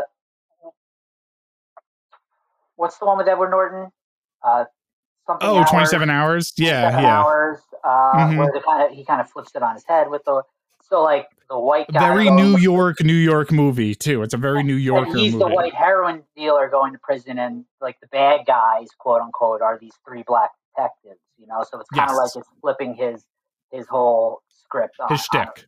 Yep, and Yeah. uh, that that's when I like Spike Lee, especially Inside Man. I love that movie. Like you would almost you would have if you didn't know, you'd be like, that wait, that was directed by Spike Lee, even though Denzel Washington's in it. It's just it doesn't seem like it doesn't have any sort of like you know No, it feels like a Tony Scott movie. exactly, You know what I mean? exactly, Yeah, which is is kind of Suspense. not gen- not a generic action movie, but a good standard kind of airport thriller. It's kind of like a Yeah, genre it- we don't get a lot of. no bank robbery suspense movie, you're gonna go, wait, to- uh, uh, Spike Lee directed that? Like, why? Yeah, Yeah. why didn't Jerry Bruckheimer produce this instead? like but said, Spike Lee made that it, and it's like a like it special would've- thing. It would have definitely been on Tony Scott's desk for sure. a hundred and fifty percent. You know what I mean? Um, we we talked about the flipping uh, editing style, so we could get different narratives kind of coinciding and playing with timeline and the immediate race stuff. Uh, we also talked about stakes being so high in this movie. I don't have a lot of complaints. I'm I'm going to suck this movie's dick pretty much from front to end, and I'm not going to complain about this. But um, Harley, well, for Liberty, I'll do anything. We all know this. Uh-huh. And for um the Harley stuff, really focus. It's like its own side mission kind of occurring, and we're kind of going back to Harley Quinn. She's been captured. She saw Javelin die after kind of having a um like kind of horny moment with them before, and she has this Yeah. javelin along her journey, but she doesn't know what it's for and she gets courted basically by the Corto Maltesian, is how you say it, I believe, Sure. um, dictator general guy, because she's been chosen by the people of Corto Maltese for her raging anti-American sentiment, and then you kind of get this like Evita montage. hundred and ten percent. Yeah. Like a very kitschy, intentional Evita. I love yeah, like playing on the Disney princess. She like gets out. She's like, I feel like a princess. You know what I mean? Um, also, I know Travis, you were kind of harsh on the soundtrack. I was gonna be like, I really like the soundtrack, and then you said you didn't like it first. But one thing I like that they do in this movie a lot is a trick called diegetic music, which Mm. is when like the music and the soundtrack that's taking place of the score in the film and it's like background music kind of telling the audience how to feel kind of progresses into uh, music that the the characters in the film are actually listening to and like on set audio Yeah. and that's they they use that trick a lot in this movie they use it here where it's this kind of like surreal like wine and dine with this uh smoke show um dictator dude that uh harley ends up fucking and lighting a room on fire which i questioned why don't we go back to this crazy fire that just started how did that go out i, I want to know how that went out That's what Kyle said. It's like uh, I hope they put that fire out. Like when they were like resting on the ground. I'm pretty sure they're all. but but they also did it earlier with the Jim Carroll song where it became something that they were like listening to wherever they were. They do it later when like they're all taken prisoner in a uh in like a truck and then you see the guys in the truck listening to it. It's like a trick where it like it's this real surreal kind of moment and then it just like flashed to reality and it's again James Gunn doing a good job. Doing a good job, you know? Um and then she basically fucks this dude. He asks her to marry her, and she he's like, "I'll kill all these women and children. I have a giant starfish in this tower named after Norse mythology that the Nazis built." And um, she shoots him in the fucking back because, and we in the chest. In the chest. in the Mhm. chest, whatever. But Harley Quinn again, she's indisposable. Getting back to kind of where I started on this Yeah, tirade, W- you're not going to kill her, so we kind of knew she was safe the entire time while we were seeing all that. And I've seen again. a minor complaint because I complained about in the comics for so long because you know she's been such a raging member of the team. It would basically be called like Harley Quinn and the Suicide Squad, the book. That's like how it's sold. So Yeah, they yeah. never killed her, and it kind well, of that's how they ruined the marketed premise. Birds of Prey that she's never been a, a team member of. Exactly. Well, to be fair, that movie was just her story. The other Yeah. people were just there. And actually, interesting enough, like Uh. that movie was going to be directed by David Ayer at one point and be called the Gotham City Sirens and was Oh, like yeah. officially announced. And like the DCEU, like has changed its game plan so many fucking times before now, where Well, now they they're changed just the like, name of that fucking movie after it was theatrically released. Yeah, From yeah, yeah. Birds of Prey to Birds of Prey and the Emancipation of Harley Quinn. It was like fucking a paragraph. can any of us, without looking at the internet or notes right now, actually say the title of what that movie actually No, is? no, I just know Emancipation Harley I thought it was like the Glorious Emancipation or something like that. Or, uh, Of the one too fabulous Harley Quinn. something like that. Yeah, it's really Squad, Welcome obnoxious. Squad. Uh, Yeah.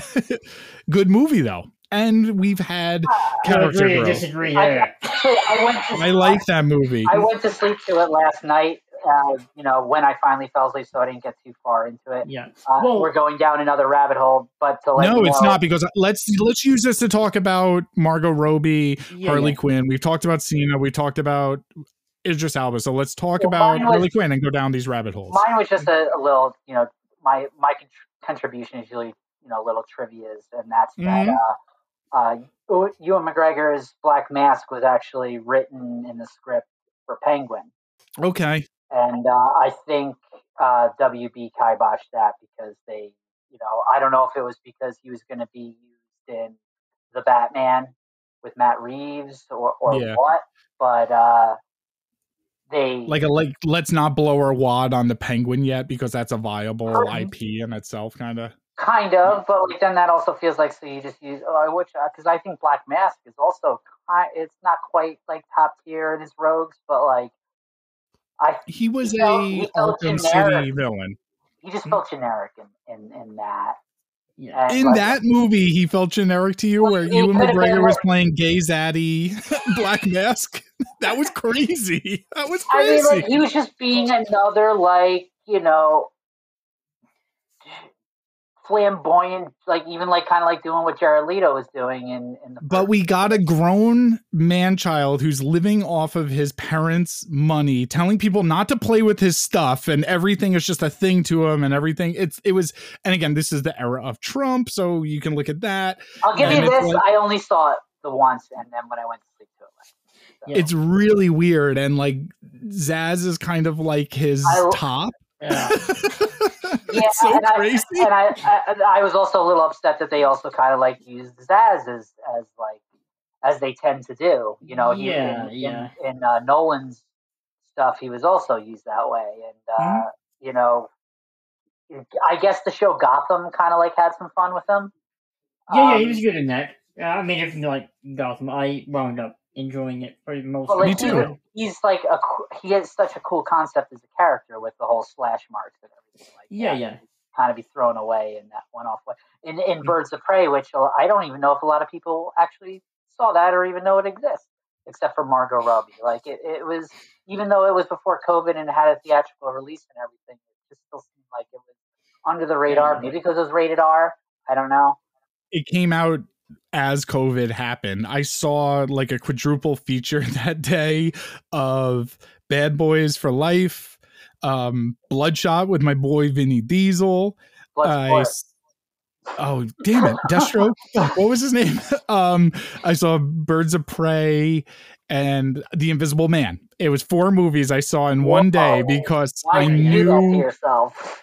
Yes, I knew what was going to happen, and I would pop into shout out to Android's Amazing Comics in Sayville, New York, and the guys at the Android's Amazing Podcast, um, my local comic book store, and they're nice enough to have me talk about the MCU on their show.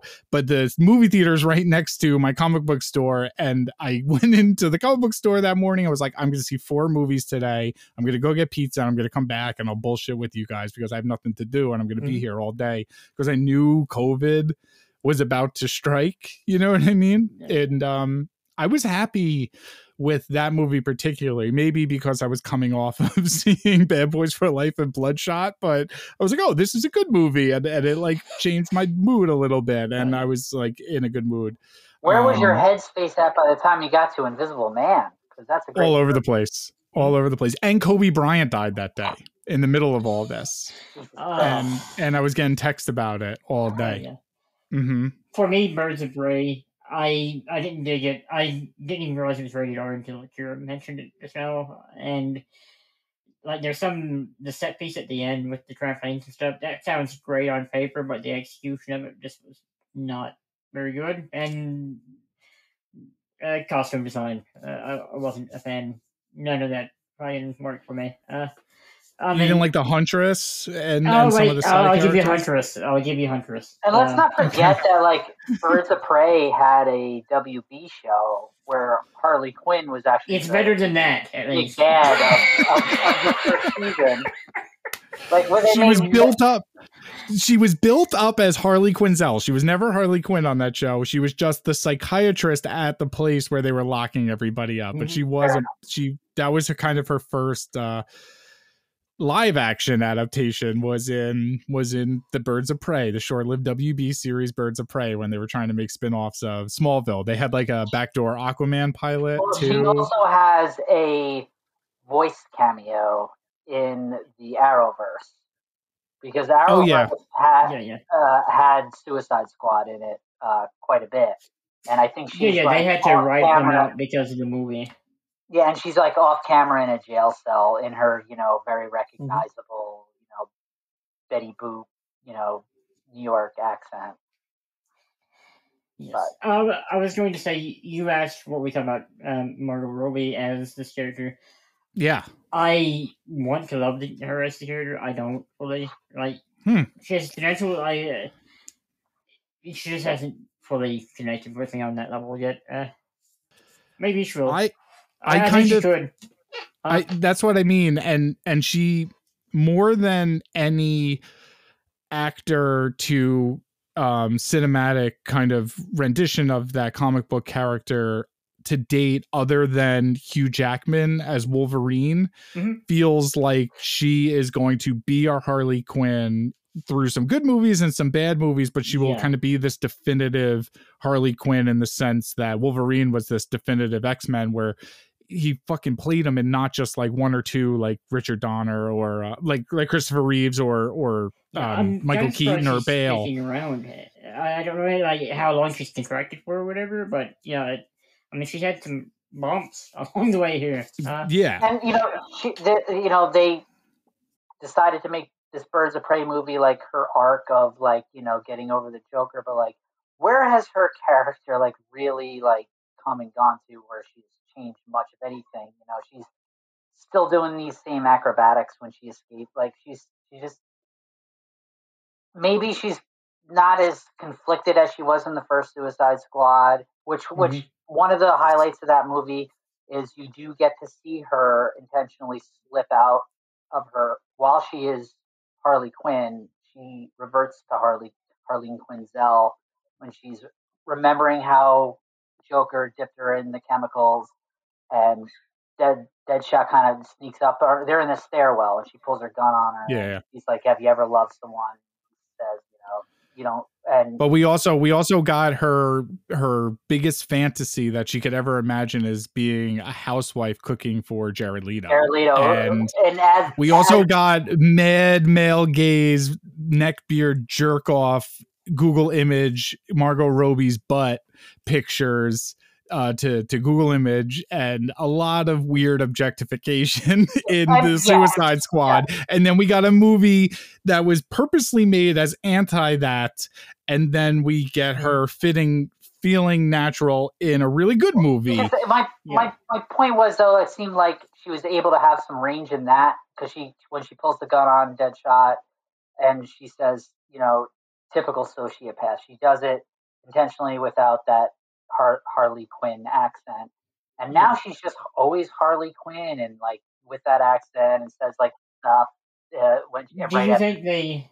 Do you think they made her too dumb? I guess she is a has a degree and everything, but she's very Yeah. ditzy at times. Yeah. There, Yeah. and doesn't seem to in that movie in the first one she at least reverted you could tell that she was it was almost like a mask or or you know a defense mechanism to act the way she was where in this one it, it seems like that's her personality. Like i remember in the one eye roll moment in the trailer for this movie even though i, I was like this movie's great is the part with the rain and she talks about i love the rain. It's oh like yeah. i was like that's okay That's what Harley Yeah. Quinn is, and you have like the hottest and pres- and a prestige actress in Hollywood saying, "I have Rain's God splooge on me." Like, she is amazing. She Angel. Yeah, but, come like, she- on. like I love Margot Robbie. I'm just saying, like, um, I don't know where Harley Quinn as a character can go because if she goes anywhere, she's not going to be what everybody loves about her. But um, So keep giving us what we love about her, crazy Harley Quinn. I think it's crazy that we actually had gotten so far in the podcast before even really thinking about mentioning her because we're Mm-hmm. because there's a lot of other great stuff in this. So Yeah, Hmm. I have I have our notes segmented so we would get Margot Robbie would get her spotlight right like here. that she's as we so show naturally that she's not. It, this movie isn't built around Margot Robbie. No. So and she she takes a huge she she is a huge presence as a supporting character and doesn't overpower it either Mhm. and and you, you were mentioning her credit in the first suicide squad where i was kind of dismissing that movie sucks and but she was i mean you put lipstick on a pig you're gonna get a pretty pig you could polish a turd you're still got a turd like she is not the bad part of that movie and if that movie No, did no. anything it gave us her casting and she's really good and she's here to stick around and you know x-men And origins kind of sucked you know and i'm fine with that. Yeah hugh jackman was good as wolverine in a bunch of really bad x-men movies you know what i mean? And the highlight was hey at least wolverine's here doing wolverine stuff and like you know at least harley quinn's around. what also made this enjoyable, like if it's gonna s- say that the first Suicide Squad exists in this, like they hated Rick Flag. You know, like yeah like they even saved his life only because they'd be killed. If, and he says thanks to her, and she says shut, you know, shut up. And like mm-hmm in this, like she's so genuinely moved to be saved by him, and it's again like I paid closer attention to this. Like she she's embracing him, and he's kind of awkward about it. And you know how when someone embraces you and you want to console them and you rub them, he's doing it with his fucking gun. When you're trying to be a coworker and they're trying to be a friend No, he's he's doing it. He's consoling her and rubbing his fucking pistol on her. yeah But then what I loved, uh, uh, just let me get this one last thing out. Is No. that, is that rain montage when they're walking up, like you know the money shot of the Suicide Squad, and she's eating an apple, and it's slow mo, you know Zack Snyder bullshit slow mo. But she's eating Yep. apple and she's smiling, and she looks over at Rick Flag, and Rick Flag looks at her and smiles. Like I was Mhm. just that got me in the feels too. Yeah, yeah. from the first time Harley Quinn is introduced when she's getting on the plane during the first squad mission when Rick Flag says, "Hey Harley, what's up?" and she says, "What's up, Flag?" You could tell that there is some sort of camaraderie to them yeah. and it was a huge difference from let's talk about Joel Kinnaman now. Joel Kinnaman in the first movie is a block of wood, but he's a very good actor. You know, he's on that uh, the American remake of The Killing, which I really like. He's in Altered Carbon, which I really like. Yeah, I'm yeah. rooting for Joel Kinnaman, despite him being in the RoboCop remake and uh, them making a bad remake of my beloved RoboCop, one of my favorite movies of all time. Um, a amazing science fiction Yeah, which action is movie. why if we if we are going to be talking about him, and I'll let you get to it, which yeah, ended up being the most upsetting part of the movie for me. But go He on. does. Yeah. And honestly, because this film took an actor that, you know, we all recognize as a good actor who, you know, if you don't like the first Suicide Squad movie, no matter what, you're probably like kind of familiar with Joel Kinnaman, know he's capable of something good. And if you liked the first Suicide Squad movie, which is something I think this movie does, it does acknowledge it's not a reboot. It acknowledges that the shitty David Ayer Suicide Squad exists lovingly and almost kind of elevates it in some ways because of characters like Joel Kinnaman's Rick Flag, where by the end of this movie, you are rooting for this guy. He has developed a personality. He still feels like the character from the first one, but he's done right. And that camaraderie between him and Harley and him and the rest of the team by the end of this, and him helping out the Corto Maltesian renegade army of the people to take it back. You know, he's a good man, and we've talked about stakes a lot. Let's talk about how Rick Flag dies in this movie, and he is a main title card character. So that's as high as the stakes kind of can get. Um, in terms of you know um cannon fodder for mm-hmm. for uh cast of a major blockbuster. You know what i mean? Travis you want to start with that one? Me too. I it was a surprise. Uh he is uh, i don't want to say a bigger character but he's he was in the first one and he's carried over here and he's done a lot better in this one so it's it was disappointing somewhat to see him die but then again i'm kind of fine with these characters dying because, and really, I, I do think there's a little bit too much time in between the first mass kill off and the next death. Like I, I kind of expected sure. Ratcatcher to get it whenever she goes to shake King Shark's hand, but yeah, uh, there's a um, there's a King Shark like there's a bunch of King Shark fake outs too. Yeah. Where like yeah. you kind of oh, don't yeah. know if King Shark has died and or if Harley is There's that last moment, his last one where he's thrown into a building Yes. That collapses, mm-hmm. and I'm like, I know he's fucking fine now. Like, like I, you guys scared me because I was terrified of him dying, especially with yes. the, with the alien fish. So I was like, yeah. The, oh yes. no. So, so King Shark in the comics, his origin, he was he's an Aquaman villain, obviously. He later becomes like almost part of the Batman's Rogue Gallery. Now he's on the Harley Quinn TV show, and he's kind of more popularized there. But so like his origin was always left kind of ambiguous but then he was recently confirmed to be the son of an actual shark god and that's like official canon. So um you know they kind of tease that here and the only thing that seems capable of like penetrating his skin at all are his little um you know like how powerful is this guy? He feels like the Hulk. Like nothing hurts him the entire time except yes, for those little alien squillbilly uh, fish in the aquarium. It is very uh, it was very Hulkish. And speaking of the little squid things, uh, I have in my notes that I like that even though this is a gory movie with a lot of with some body horror and stuff like that, and it's darker, it isn't afraid to have some color in it like the no. squid things. It's you can do this type of movie and still have it be nice to look at.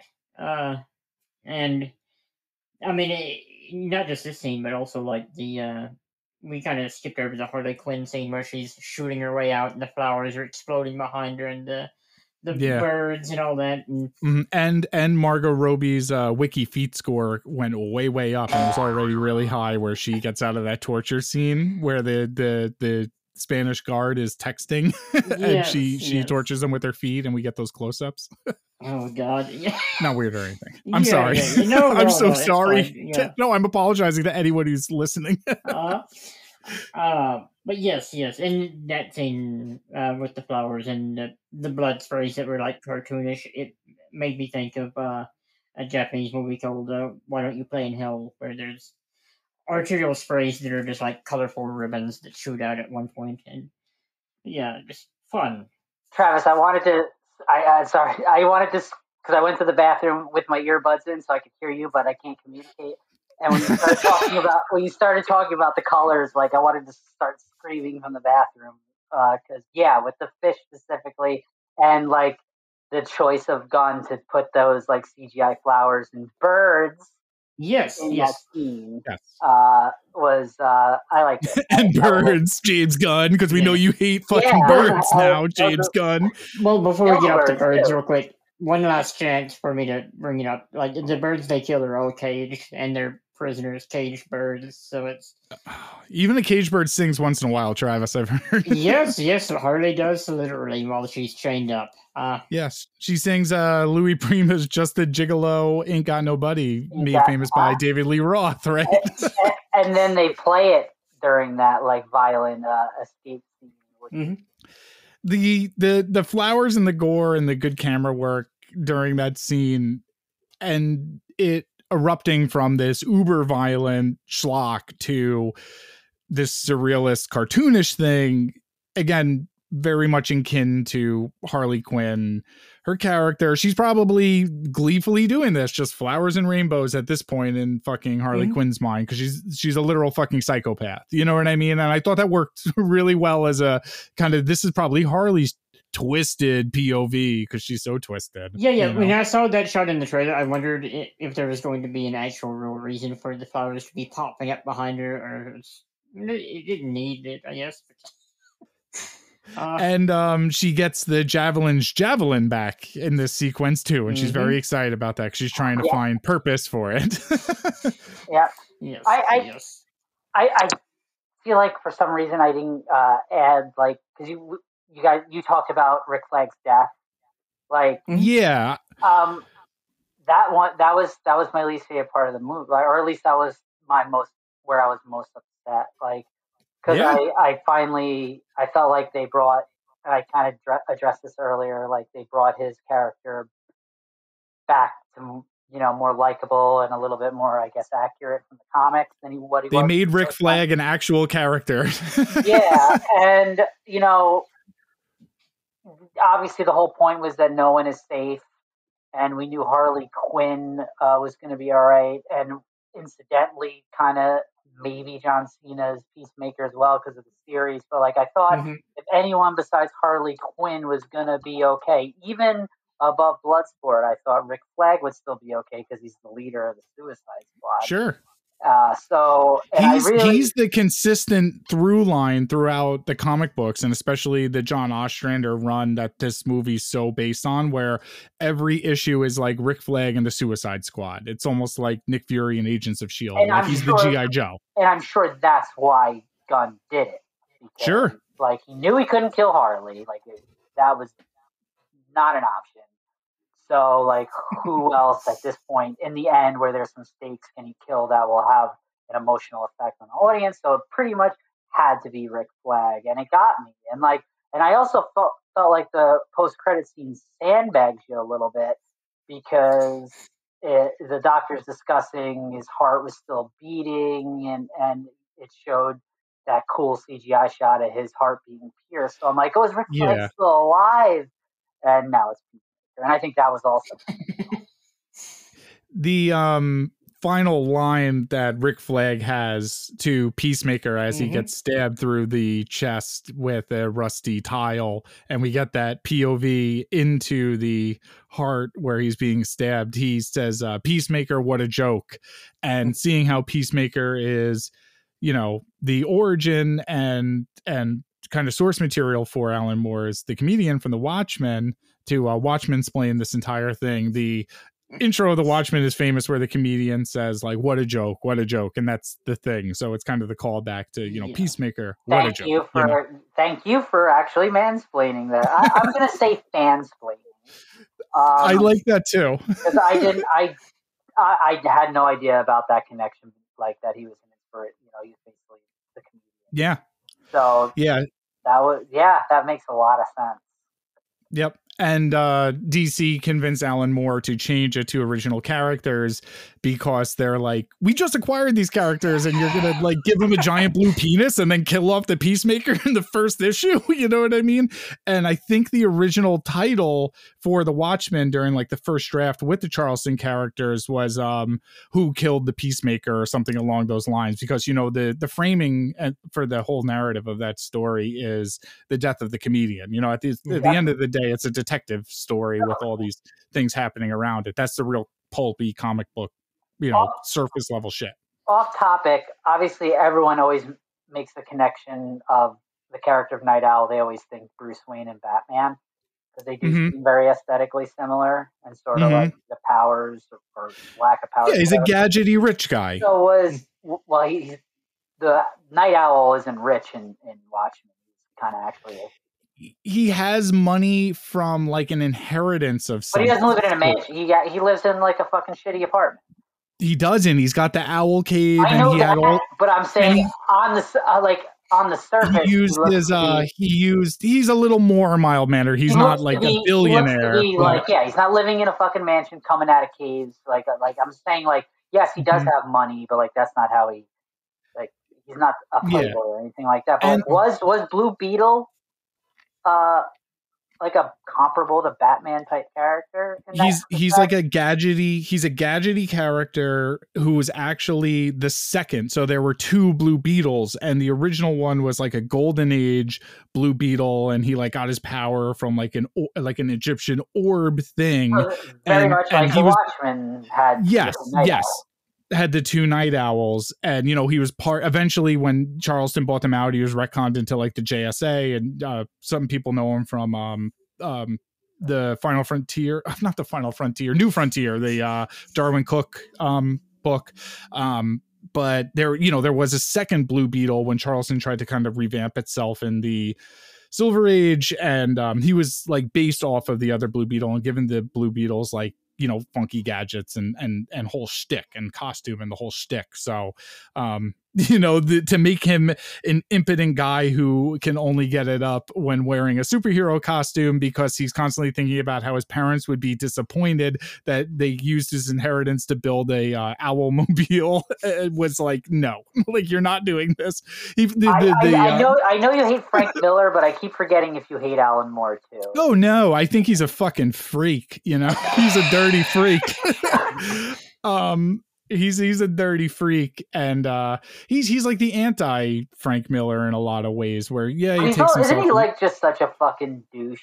Like you know, he, Yeah, hates, he hates all of his adaptations Well, you haven't He takes any of himself so seriously, yeah, yeah. dude. and he's a Yeah. wizard, so it's and he lives in a hole in the ground. Yeah, he's, Like I he mean, doesn't besides, the writing though. besides that Yes. one like necessary change that they did with like you know uh, Osmo, uh, uh, Ozymandias' plan, like it was like a page for page faithful adaptation In the of- film? of his movie, Visually, and, like, he- and he hates it. I guess because he, I he considers his his graphic novel unfilmable. Well, Watchmen is a story that's a comic book about comic books for people who know the history of comic books. Like it's intricately wound to be only made for this medium about this medium and the movie and it's also making fun of that medium and it was the kind of the first thing that Okay, exposed that I medium I to it you know because the, the big thing was like let's let's make superheroes in the real world like the frank miller shit and the daredevil shit and and batman stuff like with the dark knight returns. And then you know alan moore is like this left wing kind of commie where frank miller was this like kind of fascist right wing guy where he's like? Yeah, where he's like, if if fucking Batman was in the real world, he'd be so cool. And then Frank Miller, or, uh, Alan Moore is like, no, if superheroes were in the real world, they would be fascist assholes. You know what I mean? Where the Snyder movie's like, aren't these guys cool looking? And it's like that's the opposite. You're supposed to think how horrible this all is. You know, you're not supposed to root for any of this, and you're supposed to laugh at it. You know what I mean? Mhm. And that movie really does kind of like almost fetishize the action and the muscles and the suits and, and especially the through the lens of Zack Snyder's authorship. Yes. So, yeah, uh, and- it's pretentious, but I can definitely see why he had a lot of. Uh, well, he has a that. yeah. I imagine he has uh, sour feelings about Watchmen in general. It, it- didn't they fuck him on the rights there, where he was supposed to He did. he get the rights back after it goes out of print, and then it never went out of print. So and then and then DC's like, but Alan Moore, let's make a peace treaty. We promise to never use your Watchmen characters ever. They'll always just be the Watchmen. And then the new 52 happens and Dan. DiDio happens. And they're like, listen, Alan Moore, we know we told you that and we know we made the movie, but we're only going to do this one thing and it's a prequel. So it's not going to affect and you. they- and don't worry about it. Uh, yeah, and then they said, no, no, no, no, no, no, no. The new 52 is not selling enough.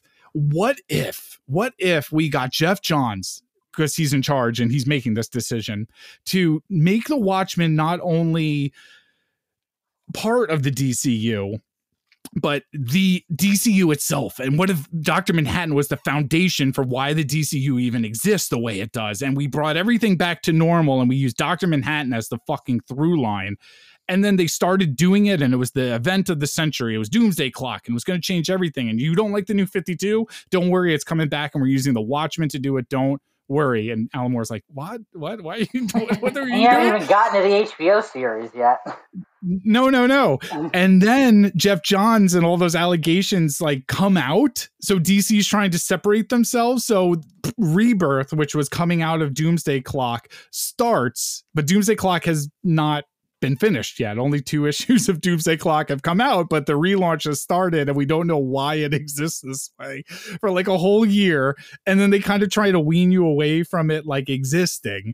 But it it it's, such, it's so and now there's the TV show which I loved. You know, I, I- loved I have HBO That- Max, and I still have no excuse to not having watched it. yeah. Mm. Yeah. Let me Dude, let me ask you this because we brought up fansplaining. is there a Rorschach ongoing series happening right now by DC's biggest writer? Yes, there is. Good to know. and it comes in an oversized um you know printing so it doesn't fit in any of my boxes so i can't even read it and then just complain about reading it i have to read it complain about reading it and then complain about how i can't store it properly so we're down a hole now, but uh, like one of the things I, I see a lot of fans when you go on in comments mostly happens with like how what's going on in the MCU. But with this is uh, I'm seeing a lot of fansplaining saying doesn't matter what happens because Flashpoint is going to erase everything, multiverse stuff, like like with Loki and and blah, blah, blah, blah, blah. Do you think that's what's going on with this Flash movie? Is to like try to uh, do a sneaky plot device of erasing the mistakes of the DCU, a la Days of Future Past in the Fox X Men, or you know, the well whatever have. I I I will tell you from Warner Brothers and DC's editorial ethos in the comics post New 52 and and Doomsday Clock and Rebirth, which I just kind of rambled about, is one of the things that happened when Rebirth launched and Doomsday Clock had not finished was we got a Golden Age Superman book and it was like the Superman that we all liked or like a post-crisis Superman book and it's like wait why does this where does this take place in continuity? And they're like don't worry about it, it takes place in the continuity that you like.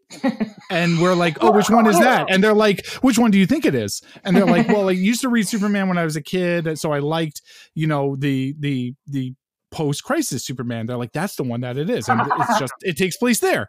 And it's like the whole fabric of the multiverse thing that dc and new 52 and flashpoint and all that and the Geoff Johns era of editorial where it was just like every couple of years there's a new crisis and this explains away everything. Now they're really fast and loose with just like which one do you think? Oh it's that one. You like that one? We'll write it taking place in there. So all of your stories matter and nothing that you can complain about you know continuity wise it doesn't matter you, you can't complain about it because it's what you like and it, and it, it takes place exactly This there is why I Um, don't like the whole multiverse MCU stuff. Go on. But I kind of see the films doing something similar where it's like, hey, I know you're sad about, you know, the Batfleck thing and and your Snyder bro guys and but you got the Snyder cut and then this this Flash movie exists, so it's like, hey, it can With kind of bringing work. fucking Keaton back, which Sure. I think it's great. That I think is Sure. great. Uh, Sure, why not? Also, because I'm kind of like I'm thinking they're trying to backdoor themselves into Batman Beyond and bringing Keaton back into the mix. But like Sounds good. so much cool stuff on Flashpoint that could be addressed. It's not going to be in the first Flash. Like I don't know, I don't know what to expect from. But like I, I love the whole like you know Bruce is the one that's killed, and Jonathan becomes Batman, and Martha becomes Joker. That's surely not going to get it. Oh, like the actual Flashpoint event, like in the comics with with Thomas Wayne and all that. Yeah.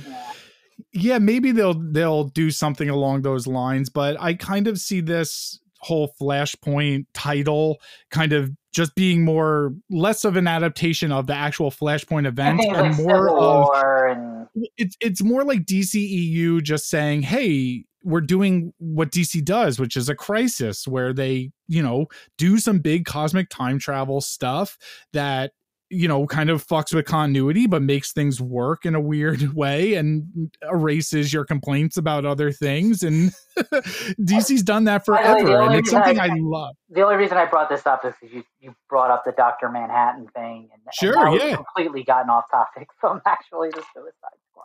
No, Peacemaker. He's based off comedians based off him. I know.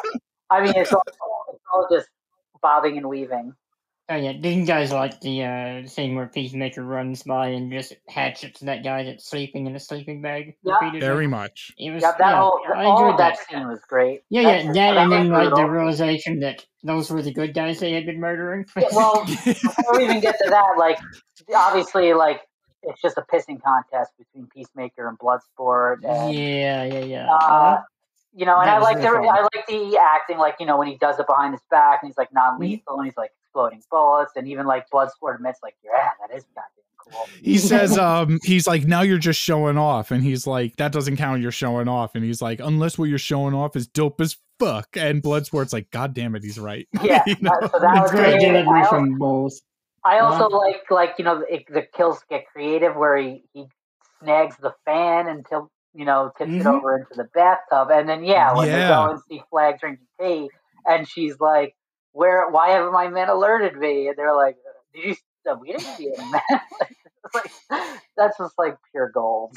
hmm Loved it. and the Loved it. the violence is schlocky and set PC and thought out and I complain about a lot of MCU violence like when we did our Black Widow episode um and action bits in the MCU when we Mhm. when we were doing that uh, we talked about how a lot of the MCU action bits seem like they were done in previs a bunch of years before and that's where the MCU movies kind of like stray from the director's actual vision Yeah. like the the the the action bits in black panther don't feel like ryan coogler directed those you know what i mean mm-hmm. Well, that's because they literally were done in previous years before. Like, I, I didn't realize just how like far ahead they had been doing the stuff for Infinity War and Endgame. But yeah, it's like years. but they did clever stuff with infinity war and endgame because they kind of made joe russo and anthony russo's like directorial style the quote unquote house style Yeah, of yeah. the mcu so that stuff had been conceptualized like you know almost like a decade beforehand like when it first Honestly, though, started like when they, you know, obviously Winter Soldier, arguably the best MCU movie. Mhm. Um, sure uh, like when I saw that and loved it, I'm like, and then I knew that they were coming on to, you know, not only do Civil War but also direct the final two combined Avengers movie. I'm like, I'm having trouble seeing the tone that they captured so well in Winter Soldier Mhm. Uh, to do this Infinity War saga, like, or even Civil yeah like War a cosmic galloping giant epic thing yeah, you know where didn't seem where to, like live in that same world.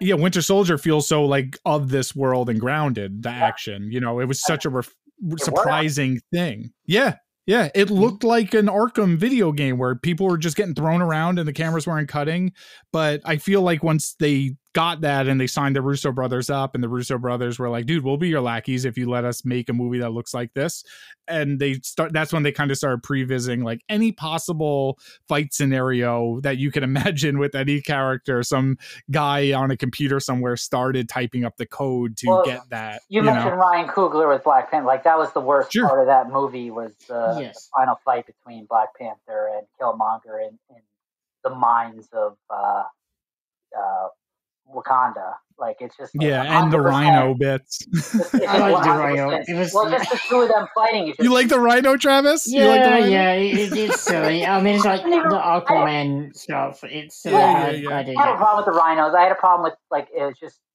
Mhm. it, that was supposed to be a very emotional confrontation between Killmonger and, Yeah, and yeah. T'Challa, and it's just two CGI fucking video game people. Yeah, not even in great this, like, CGI. unrealistic looking atmosphere. Yeah, Yeah. yeah. Whatever.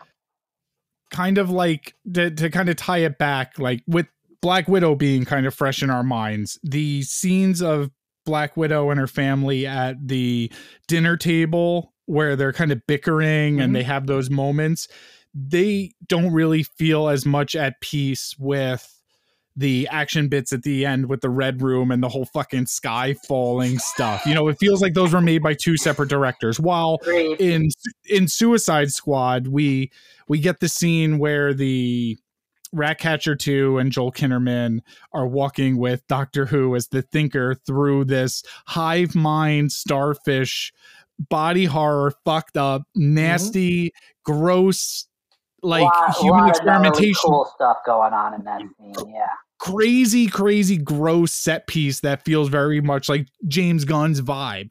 And then those action scenes that we were just talking about, like the, you know, Cena and Bloodshot, Bloodsport showing off, um, feel like they were they were made by the same director. This whole thing was made by the same director. You know, it came from the same mind, uh, which was different and nice. yeah. It Since we seemed less like the auteur and Marvel making their movie, but still going in that you know they, they obviously have a, a a place that they A quota to meet or something Yeah, like an where editorial this, production they just thing to let meet. Gunn off the chain, and when they promised him that they wouldn't stop him, they really did it. You know, if anything, maybe you know they the only rule they probably gave him was you can't kill him. Yeah, yeah. The uh, while we're talking about the fight scenes and stuff like that, I, I do want to mention the the helmet reflection fight. Uh, since Yeah. we already talked about Beautiful. uh, to death, really Yeah. well done. I didn't know. I thought maybe they'd do the entire thing, just about like yeah, except for like the very end, and Yeah.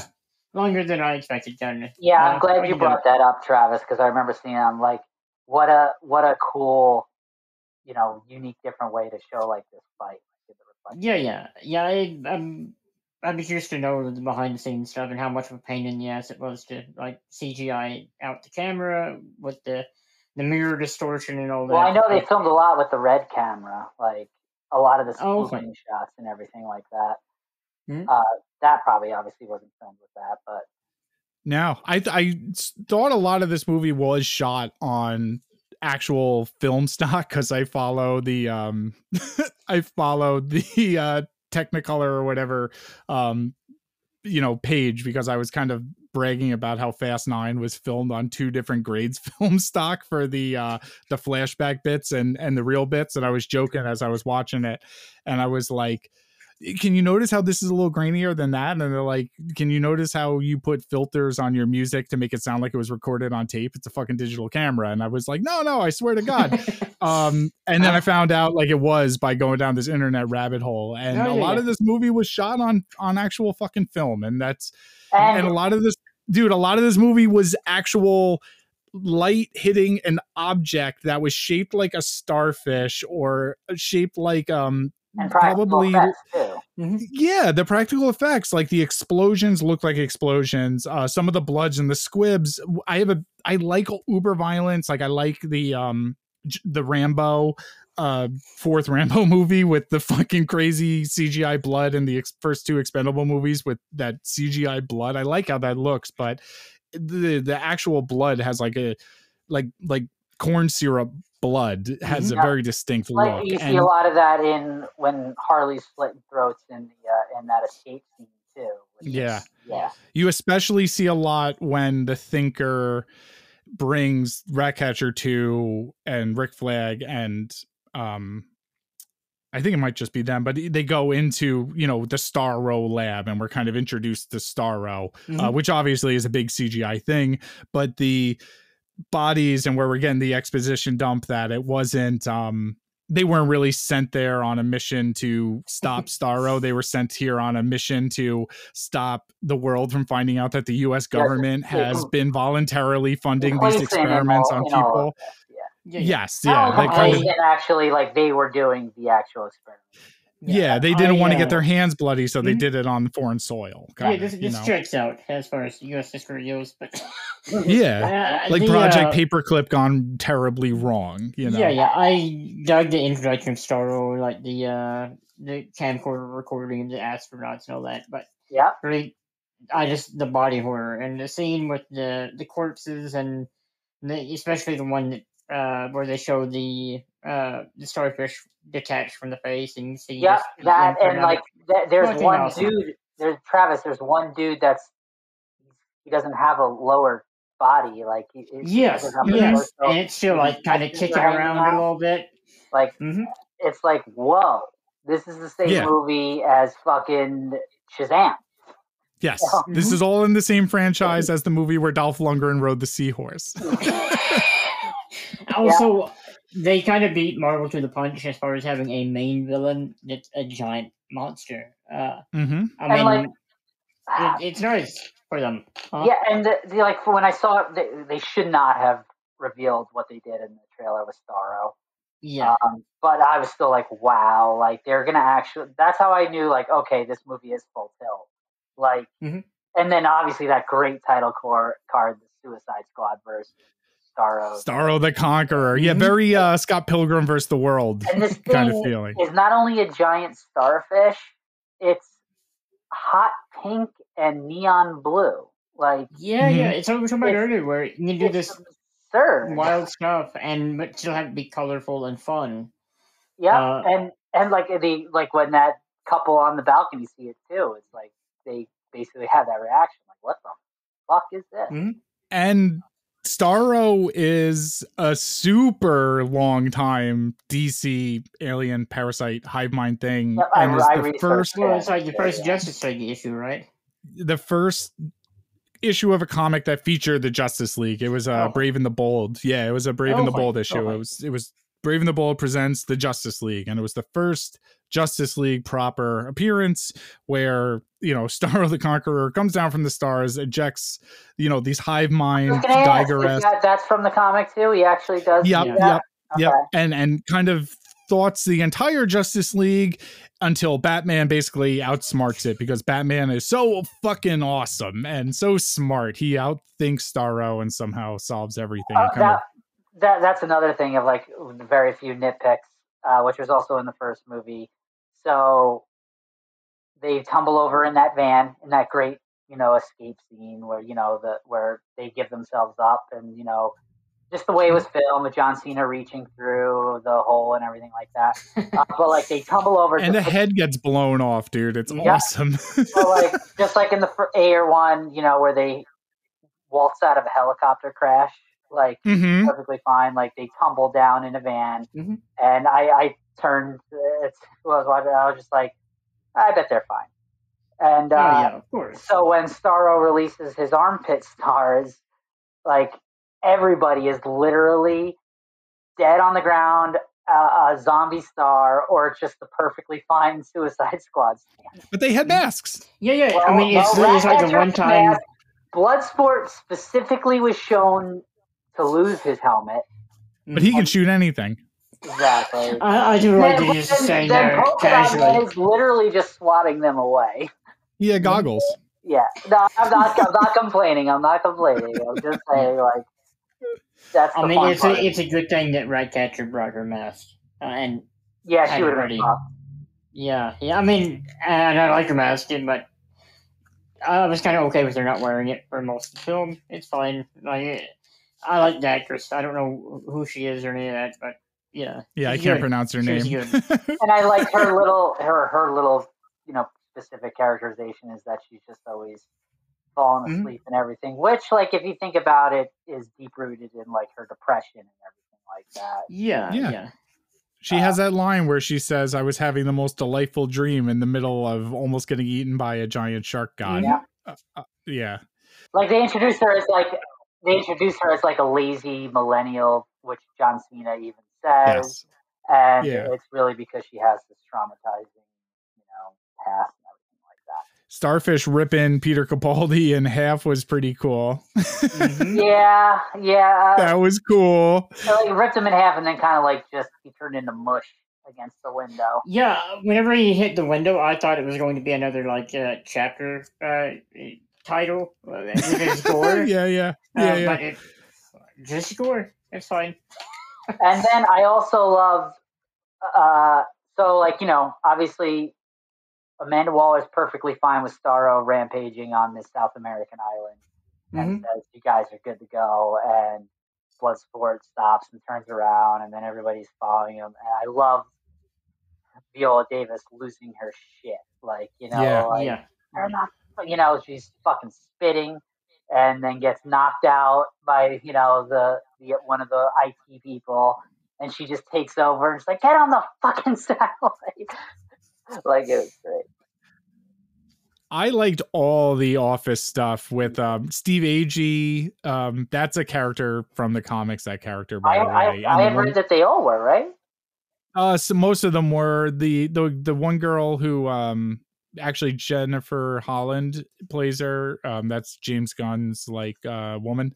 Basically, they've they're like not married, but they've been together like kind of forever. She's coming back for the Peacemaker. So is Steve Agee, and Steve Agee did the um, motion capture for King Shark on set, much like you know how Sean Gunn does all the As soon as I mocap. saw for- Weasel, I'm like, that's Sean Gunn.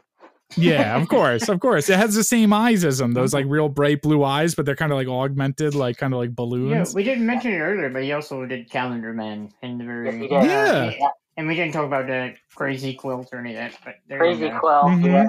Yeah. Actually, that that, like, was a wasn't that. w- It's not supposed to be Crazy Quilt. sequel fodder.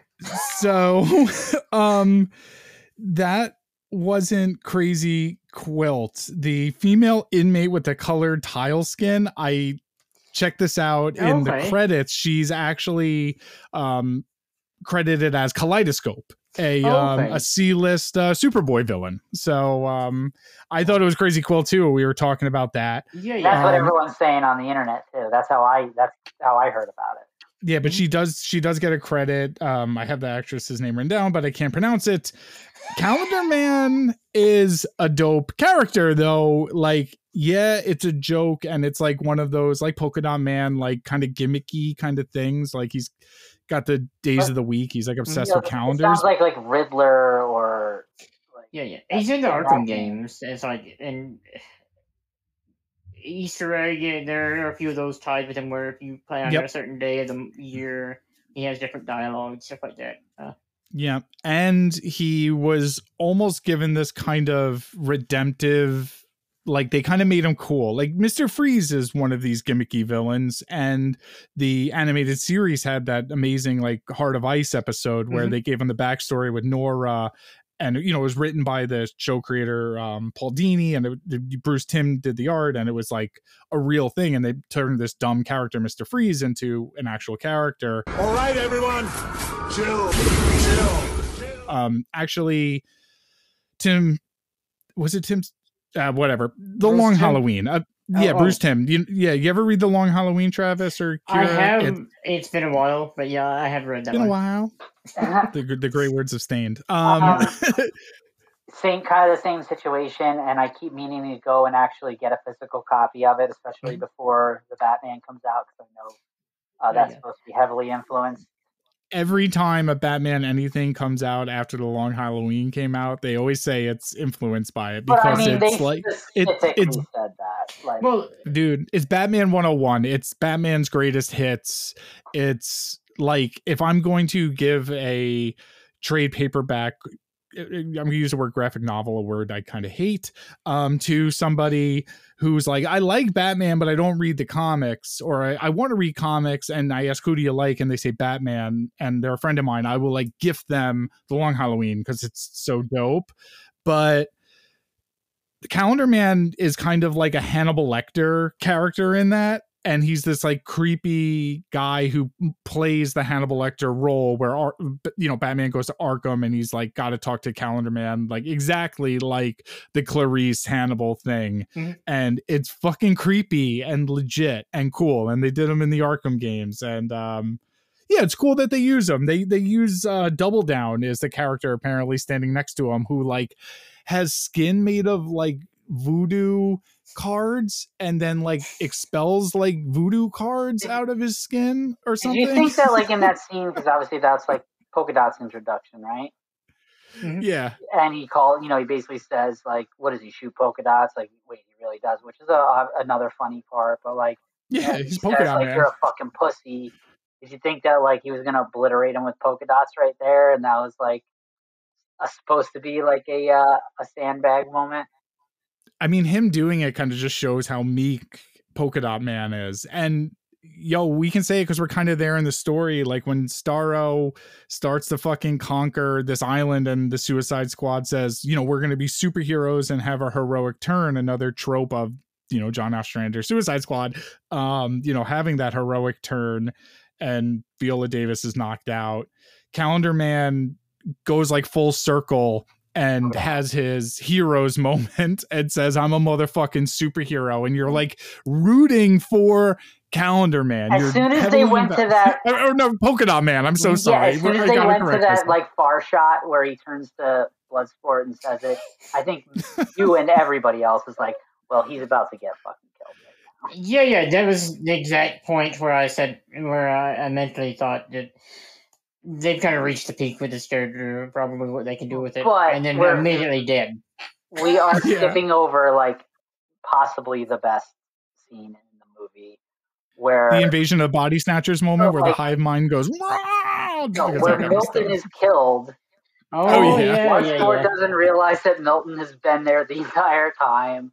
yes Polka Dot Man's upset that he's dead. Harley doesn't even know the fucking dude's name.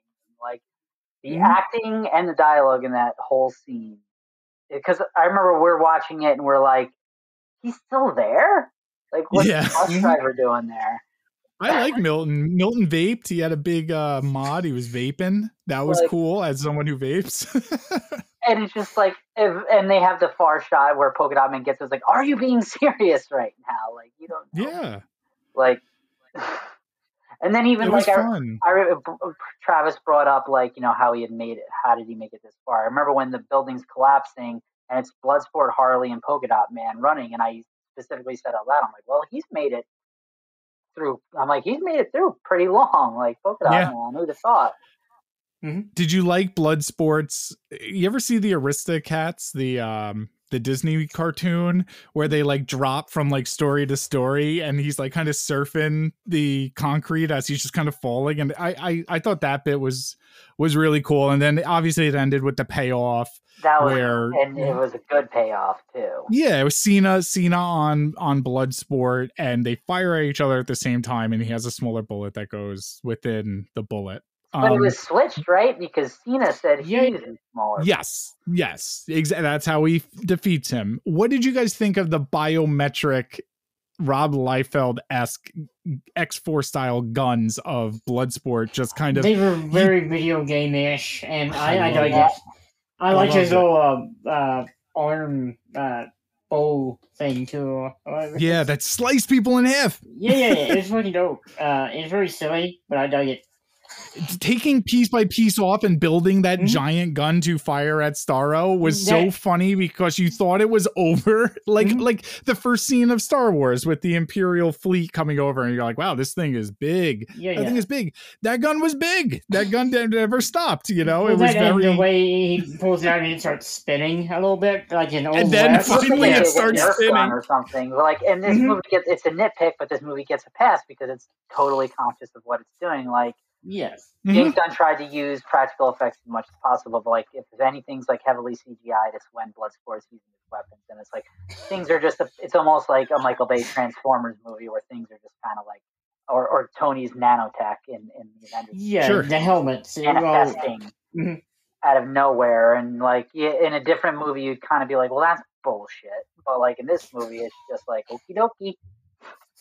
This movie's not guilty of something that. I- Especially DC EU, the dumbest name for cinematic universe ever. Um, Which I don't Oh, I think. think is so. other Anyway, than Sony would Wait, wait. argue with that.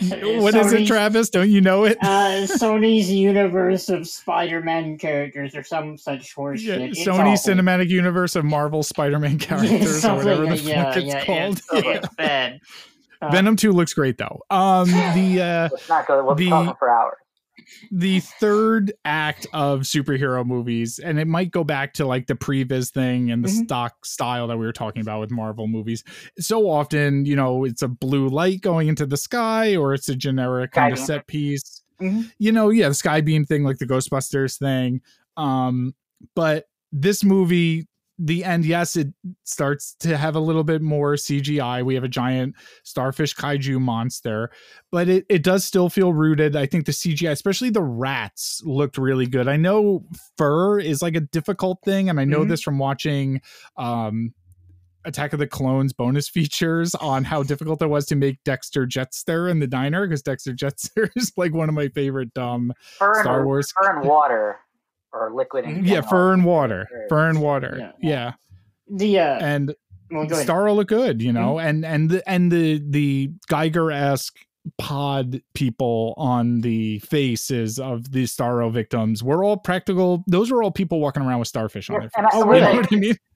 Go ahead, Travis. I didn't realize that. Uh, yeah, I assumed it was just CGI. I, mean, I thought it looked good, but yeah, I uh also much more nightmarish than I would have expected just from the concept and just comic book movies in general. and, and scary a little bit, like you know, the Yeah, yeah, yeah. zombie sort of thing.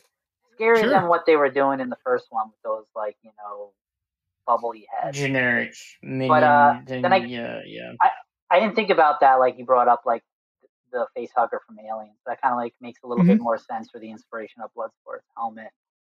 Uh, yeah, Bloodsport's helmet. You know, I didn't. I I had the thought, but I was like, eh, it just looks cool. It just like Bloodsport is a dumb kind of gimmicky, muscly Image era kind of creation, and he was a eh, the gun thing was like a big dumb Image era, kind of like look at how big this guy's guns are. He's just ripping pouches off and turning them into guns, you know. And now he's got a an, an Alien versus Predator helmet on, and I was like, this fucking rules Mm-hmm. Yeah, and I so hard like right now. Synthesized voice is probably mostly just because of Idris Elba's voice, but like I Yeah. like the sound of his helmeted synthesized voice. Uh, it all sounded like kind of creepy and cool. But like in terms of that, like uh, when the starfish are all taking over everybody, like was that not reminiscent of Bloodsport being Captain America, or even in the first Avengers or in Thor Ragnarok, where like he's calling the shots and like you know Yeah, yeah. King Shark, that's that's that's Mhm. Nom Nom, and it's the same thing as Yeah. like Hulk Mhm. Smash, or like Yeah. you know Hulk stop smashing, like when he jumps after. uh but but that's the bit because the Suicide Squad are not the Avengers, they're not the Justice League, but they're these C or D level heroes who, if they make it to the end of a story, sometimes they get to do some sort of cool heroic turn, and you know, an audience member or a, re- a comic book reader will be like, "Hey, maybe I like Bloodshot or Sport or whatever his name is," and King Shark, you know, he made it out. I I can't wait till he pops up somewhere so you know it kind of comes full circle where it's like these are the people who should not be doing this and kind of delivers on the promise of what the first movie did not do which you know that movie was so heavily marketed as like the DC's version of the Guardians of the Galaxy where it's Mhm. like the last people you'd want to have do this job are stuck doing this job. You know what i mean? What a bunch of a-holes you know?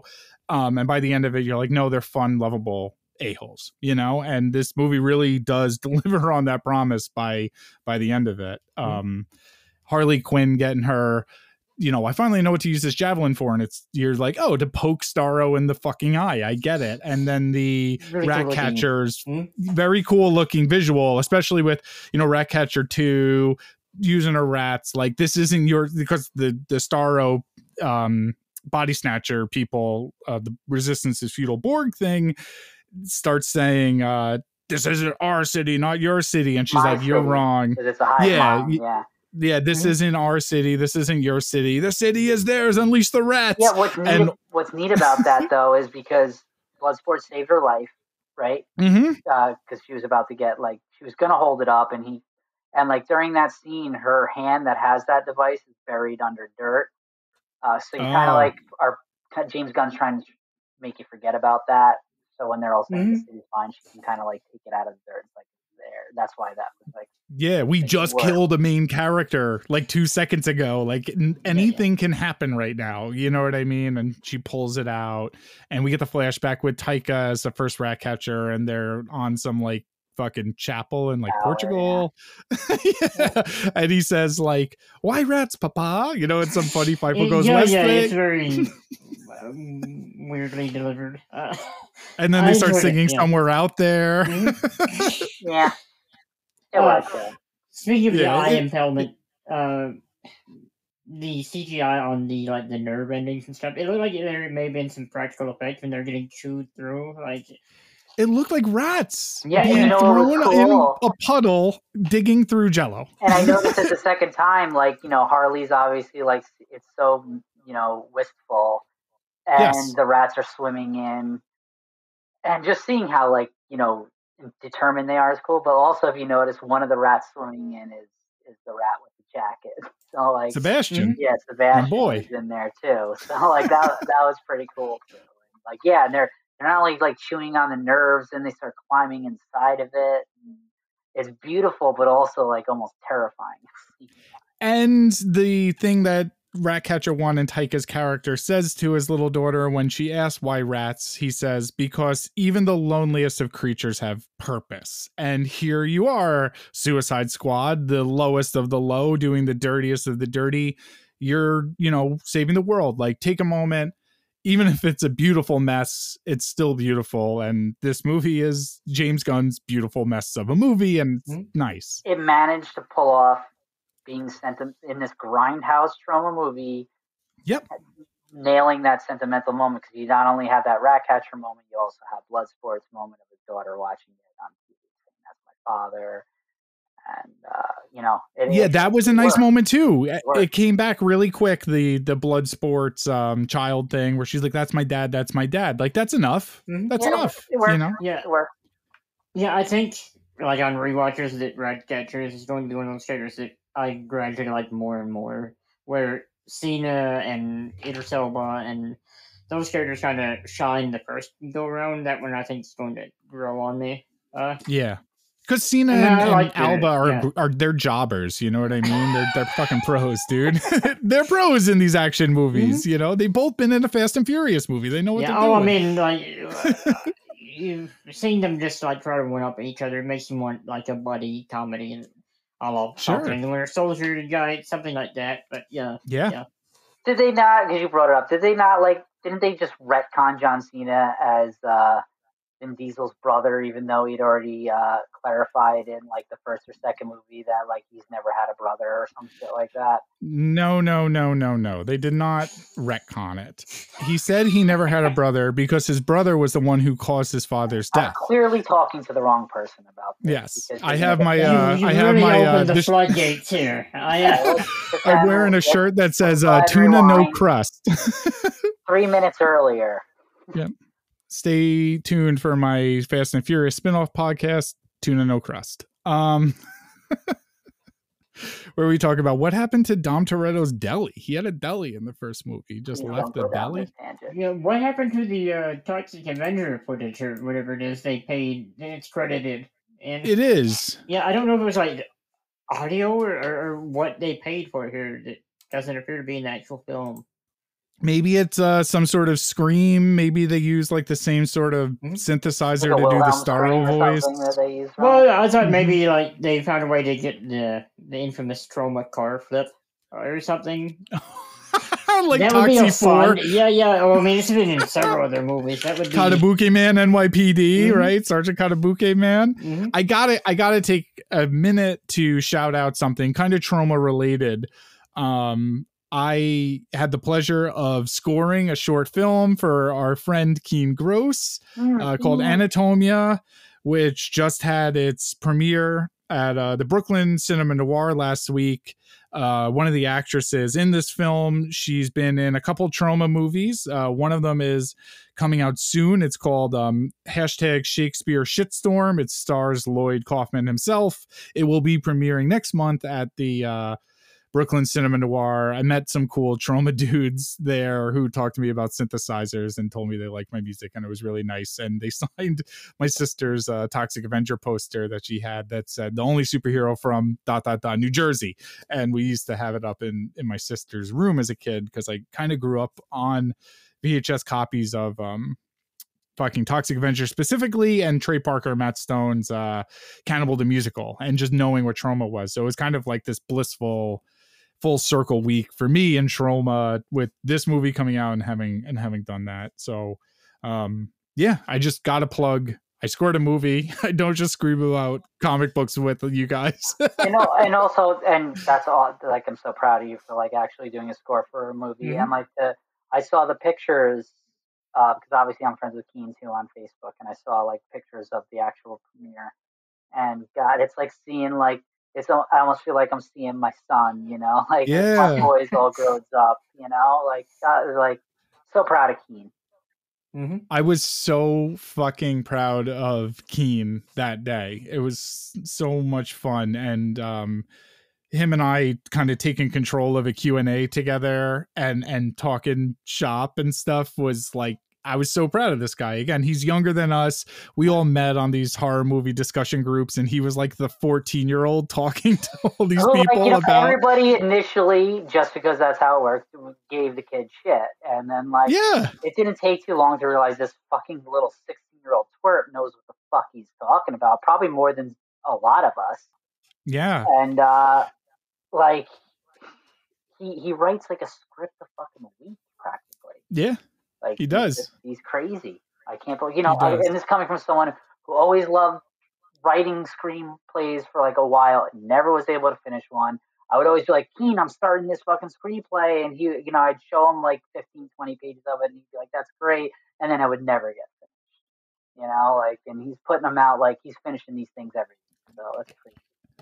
Keen's the kind of guy who I sell. I, I sell. I I sold him the score, but I um I send him like random like I'll start a screenplay or I'll send him just some crazy idea for a story I have, and he'll come back with an email like three days later with four or five pages of it written out, and I'm like this fucking guy, you know, like I'm so proud of him, and um whenever this does get like a digital release will um anatomia the the movie will obviously link it to however we're listening to it and post it in the mcu beyond infinity facebook group because we haven't started our fortress of solid dudes facebook group. We have to wait for another Snyder or Ayer cut obviously for that to happen. Um but but it was a good time and um yeah, the glorious fucking mess of a movie made by a guy who came from upbringings like this, like from the Troma, super independent, super like puts Mhm. Grindhouse on a pedestal Mhm. and and gives it a bottle of fucking champagne and caviar. You know what I mean? A guy coming from a studio that makes porn look like it's got a budget and a purpose Yeah. to make this real kind of nice movie that ends kind of on this nice moment. The uh the score when when the unleash the rats and the demise of starro Mhm. um has that like or that children's kind of choir kind of quality to it. Um john murphy who scored the first two guardians of the galaxy movies too um he is kind of famously known because he was a guitar player for marilyn manson does like a lot of video games. I'm not like crazy about him. I kind of think he sounds like fart rock a lot but he does work really well with james gunn and and it works does like some kind of great purpose in this final scene with the childlike moment and the choir blah blah blah blah blah. But starro's final words where he says um yeah. i was happy yeah i was happy floating staring at the stars. It's like you did this to me you bastards you know I mean? Seriously, like- humankind did this. Like You're I was just floating. Yeah, I was floating out there, and that's why I'm just pissed off right now. That's why the Yeah. TV's mine. And uh, now I'm fucking dead. hmm Like I, i was just sitting there minding my own business yeah, and you americans and yeah like tortured reminding him, you who the yeah reminding you for like who forty or fifty years. and it was revealed that peter capaldi had his way with them too yes, And was just shrugged his shoulders about it, and then tried to talk himself out of it after he was about to be ripped apart. Like I finally see the best of my ways. I'm gonna change. the real villain here is the deceitful American government who, you know, even though Flag wanted to release the evidence that the US government had this to the press, um, Deadshot, Bloodsport uses it. Sorry. Bloodsport. Yeah, yeah, sorry. Um, Deathstroke uses it as a bribery to, um, you know, get them all out of prison basically and free his daughter. And Amanda Waller says, like, I told you you would be a leader, DuPont. While she's Because holding that you're- like uh, thing to her head. hmm Because he's a British man playing an American soldier with a French name. Um, Good point. you- what's cool about that, the dialogue in that scene, especially because I went back and watched the first Suicide Squad before watching this. Uh, I'm I sorry. felt like I had to. Um, so like when he says like, I know Flag wanted to release this to the press, but we can't like have everything. This is like the best thing to do to get ourselves free. And Harley says, Flag was my friend. And he says, mine too. And they talk about that. And, and she says, You're my friend too, Milton. And, you know, they have that funny little exchange. Like, that's like basically Harley telling you that she's going to fuck you. Because, like, in, the, in the first Suicide Squad, uh, she you know, they're talking blood, blood. Now I'm doing it. Deadshot's talking to Harley Quinn about let's, let's get the fuck out of here. But we have these things in our head, and Harley's like, we have these things in our head, and he says, well, your friend will take care of that, right? Meaning the Joker, and she kind of like Mhm. nudges him and gives him like a really flirtatious smile. I was like, you're my friend too. Like, Well, she fucked um I know, I know. Deadshot in the comics around that time and it was super fucking weird. It was super fucking weird and forced and super weird. And I think it started in like one of those Suicide Squad like animated movies and then like happened in the new 52 and and Deadshot and Harley Quinn were banging while Joker cut his face off and that's there was the, the yeah, Joker's that's the daughter. new 52 nonsense. Yeah. yeah yeah it was just like what matters what do you think matters okay we'll put that in you know but it all takes place within five years and then dr manhattan came and obviously saved uh, the dc comics universe Yes. um there's two kind of post-credit scenes Mm. to this movie one of them revealing that the weasel is still alive to see another day Not post credits, just sort of like right before the credits. Yeah, yeah. Yeah. He he just did live and murder more children. No. That's exactly what I told. I was like, because like Yeah, first of all, yeah. it's, it's funny the way he emote. Like you know, he's got those, and like his eyes are Yeah. pointing in different directions, and he goes and Mhm. runs off the woods. And Travis, that's exactly what I said. It's like I'm gonna go kill about five children now. Yeah, yeah, yeah. It's I mean, twenty seven is just rookie numbers. I think for that guy. Rising to a uh, full moon and howling much like a werewolf even though he's a, a Mm, wereweasel yeah. you know hmm and then the the other post-credit scene is um the office workers are complaining about how Waller put them on this shitty duty to to go babysit them basically as punishment for knocking him out and it's revealed the peacemaker has survived to see another day and uh, be featured with uh, Robert Patrick and fucking this HBO Max series that I'm really really excited about um yeah we uh kind of broke down i think everything and everything that i could think of off the top of my head I Jumped feel like we around a bit.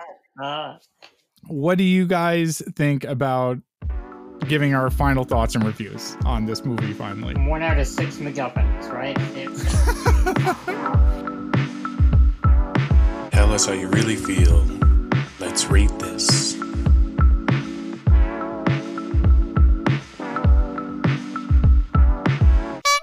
Okay okay so Yeah, you The- guys got to tell me. You got to fill me in on how this works What- now. Well, we're kind of making this up on the spot. So, our rating on the MCU Beyond Infinity, you can find us uh, MCU Beyond Infinity podcast at gmail.com. We have the MCU Beyond Infinity Facebook group. Um, our normal rating is one out of six Infinity Stones, you know, and it's kind of, it was joke, it's kind of a weird rating because it's out of six, but it the context is there. We're beyond infinity. Mhm. What about one out of six Martha boxes? What do you guys think? It makes no sense. I'm fine with it. Yes. Okay. yes. Uh, Three Martha so- boxes, but yes, Martha It box. should be one out of three Martha boxes. But It should be, but that's that kind of squeezes it a Yeah, little tight. So, uh, Kira, one out of six. Yes, one out of six Martha boxes. One being the worst, five, six being the best. Uh, we accept half Martha boxes because we're all sons of Martha here on the uh, Fortress of Solid dudes.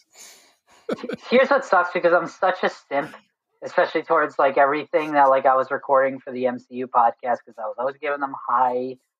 You know, I was liking every series episode more than Mm-hmm. the last. Uh, They send me free tickets to the Black Widow Yeah, premiere, I- so I'm gonna keep telling well, them. that's not things. why. Like, and a lot of it was because we record shortly after seeing the episode, and They also send me a box with a Loki toy. Oh, you're so awesome, dude.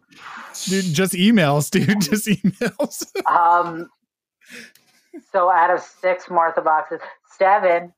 Not for real. Like I really, uh, yeah, I, I have the Iron Man helmet. One of those for the listeners. John held up held up the Gauntlet Lego set, which Yeah, uh, cool. about sixty bucks, right?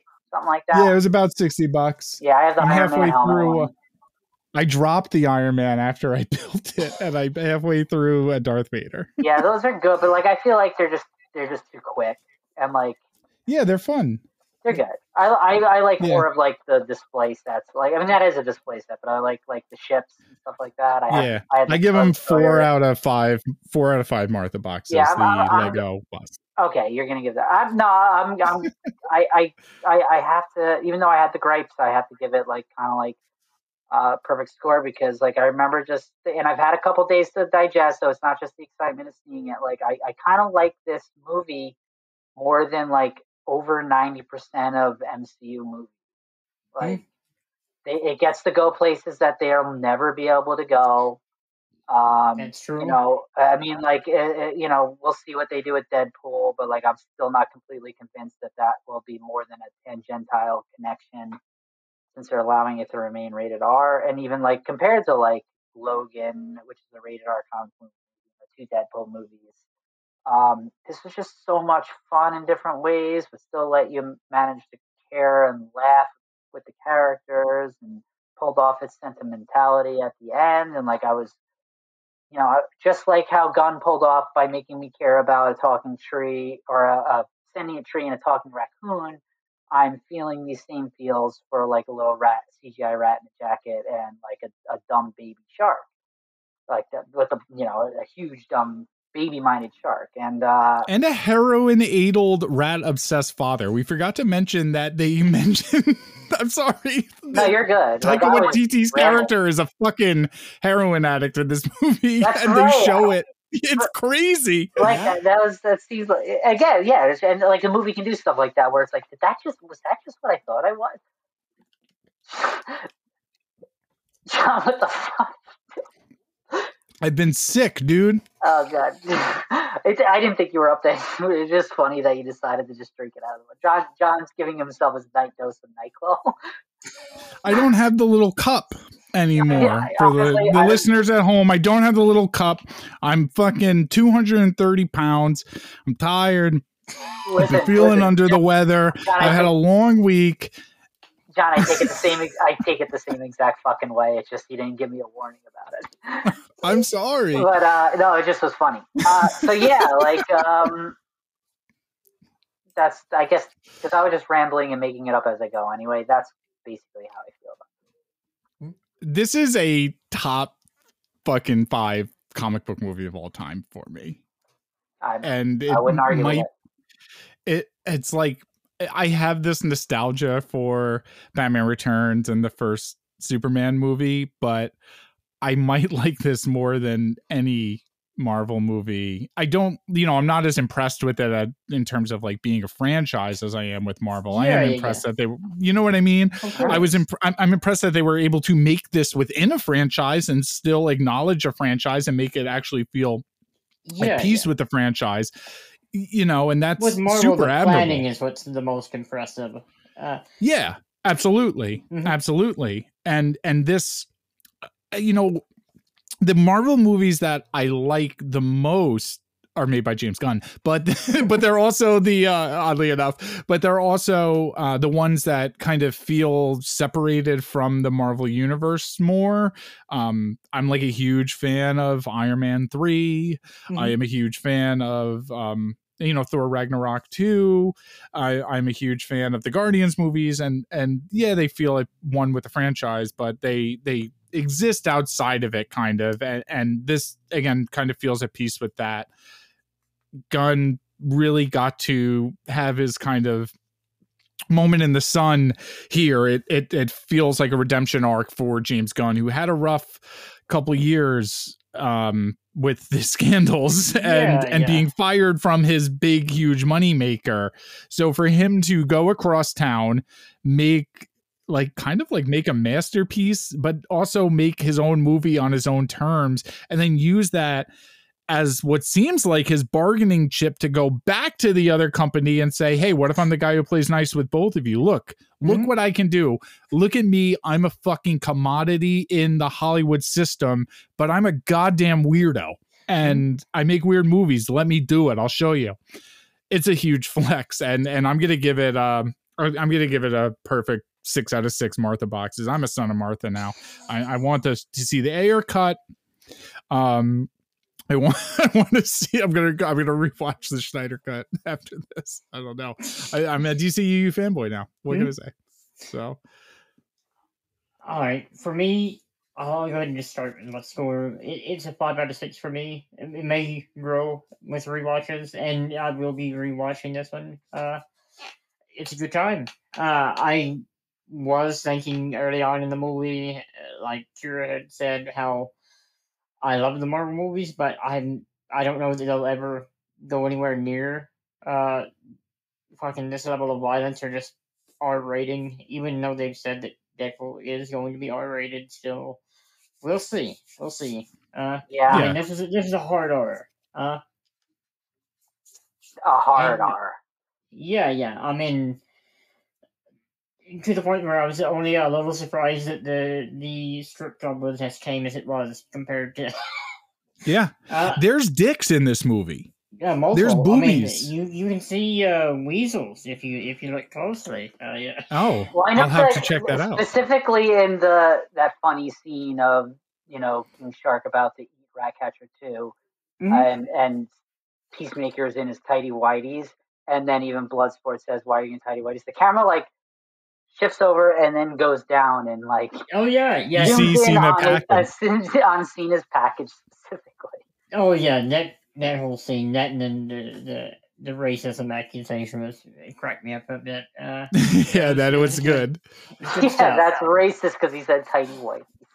so like I used to love uh Labyrinth when I was a kid and I'm a big David Bowie fan and I've heard because my sister grew up on that movie too that Labyrinth was kind of this sexual awakening for a lot of people like kind of in this age group. And I think a lot of it has to do with David Bowie's dick in that movie obviously and being so prominently featured in those pants. I uh, and I've heard- I could I've heard rumors that yeah, yeah, and I've heard rumors that you know it wasn't it was stuffed like there was a sock or something. So like, let's say Cena's tidy whitey scene was actually seen as dick. Um, one out of six Martha boxes, one being the worst, six being the best. You can take half boxes. We accept half Martha boxes. I'm gonna give it a five out of five. Absolutely. What else could you give it? I mean, it's. I, I do love that he is willing to do shit like that. I don't think The Rock would. And Never. Nope. I don't think nope. Batista would either. Uh, so I mean, uh, all your wrestlers. Who uh, I am nearly positive was James Gunn. James Gunn's approached him for a Peacemaker. Sure, Oh yeah. sure. Well, he's John Cena's done something similar with sexual stuff in Tour de Pharmacy, which I'll mention again. Please Yeah. check it out. There's a, a scene in particular that I'm thinking of, which is hilarious and not something I would have expected from him beforehand. Uh, yeah, yeah, involves dicks. I mean,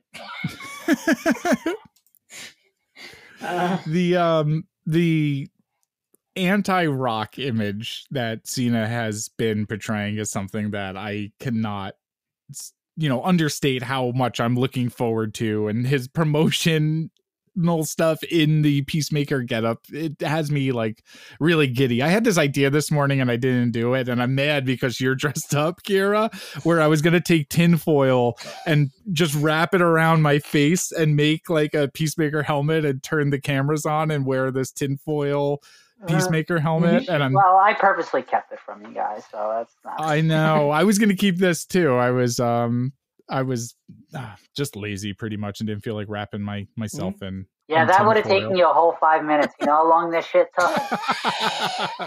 i know i know i haven't showered in days so i got up i oh, yeah. I, I fucking made coffee. I bought comics. I came home. I watched the Suicide Squad twice, and then I got to yell about it with my friends on a microphone. Poor Mhm. fucking me. I give my day five point five Martha boxes. The uh the point five because I wasn't feeling too good. God But, bless. uh, yeah. Yeah, made up for it because I I got to hang out all fucking day. Mhm. Um. Yes, we have concluded the first episode of the Fortress of Solid Dudes. Let's talk about a little bit of MCU news really quickly while we're still kind of rolling. Sound good? yeah, yeah.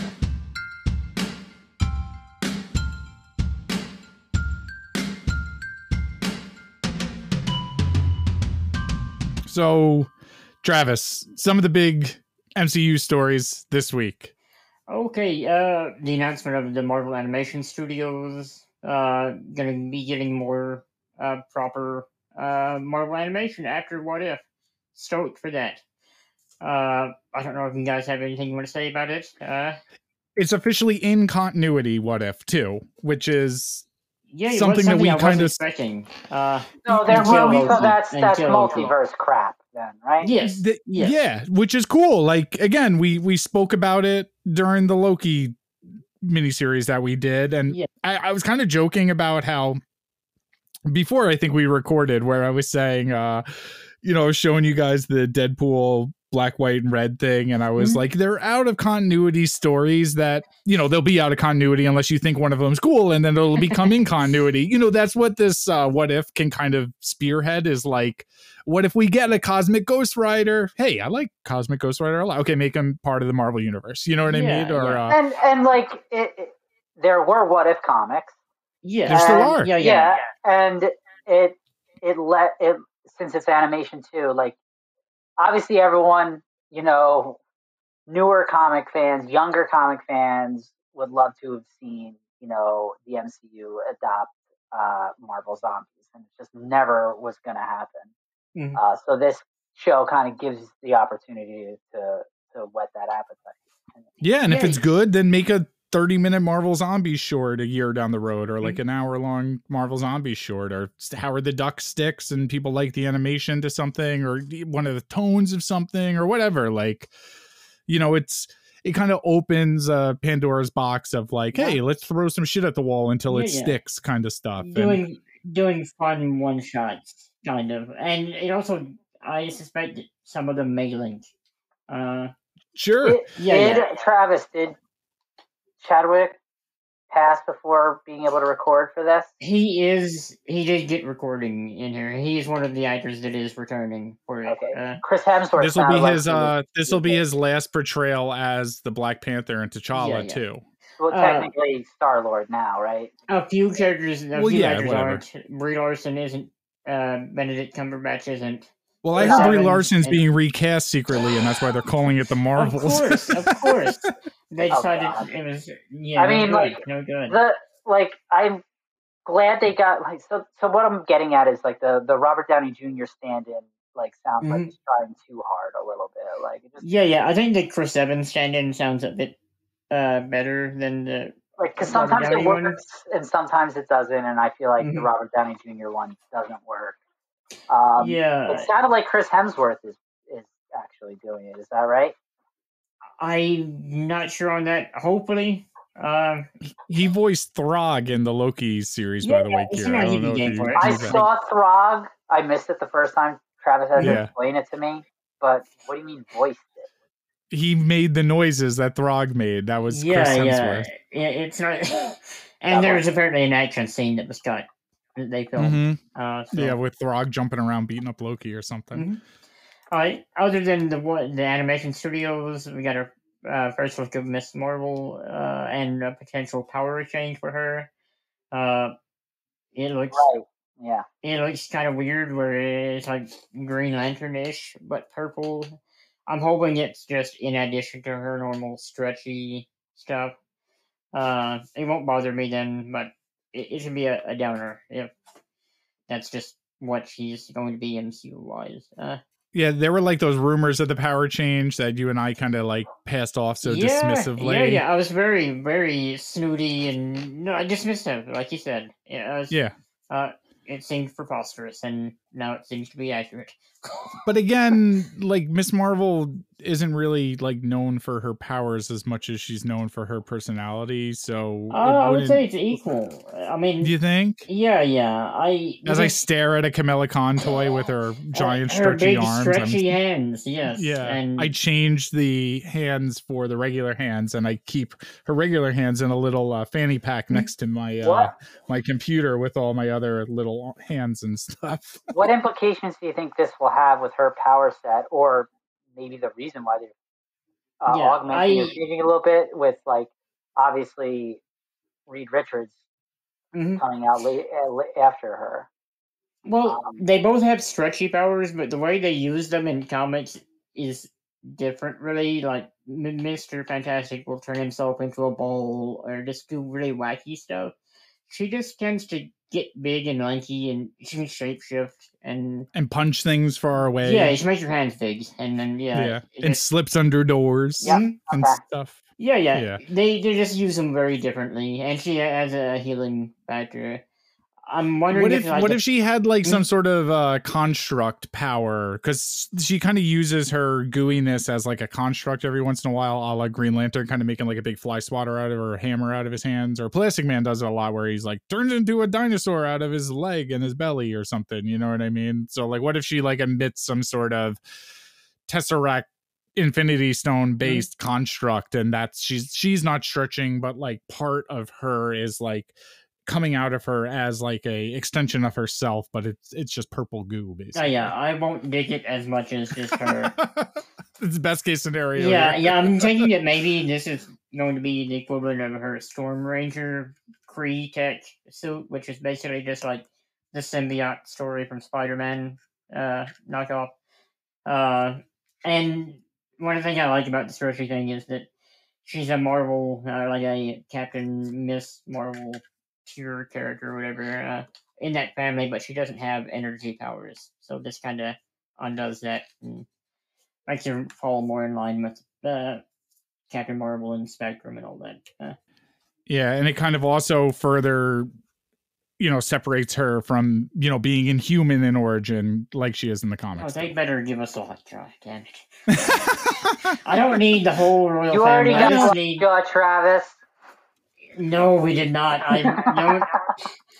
i saw it uh, in imax Oh. Poor bastard.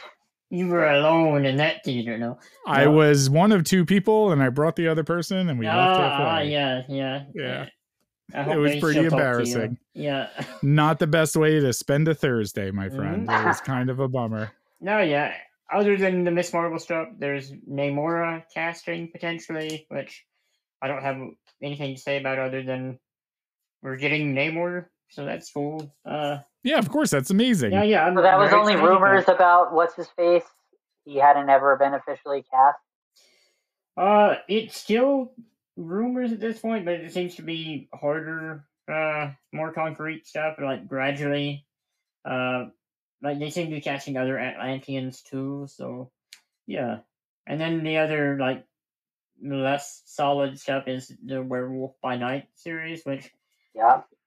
is a series. that- It's a character that I don't know much about, other than that Moon Knight debuted in his comic, and his name is Jack Russell, which is super fucking silly, but I love it.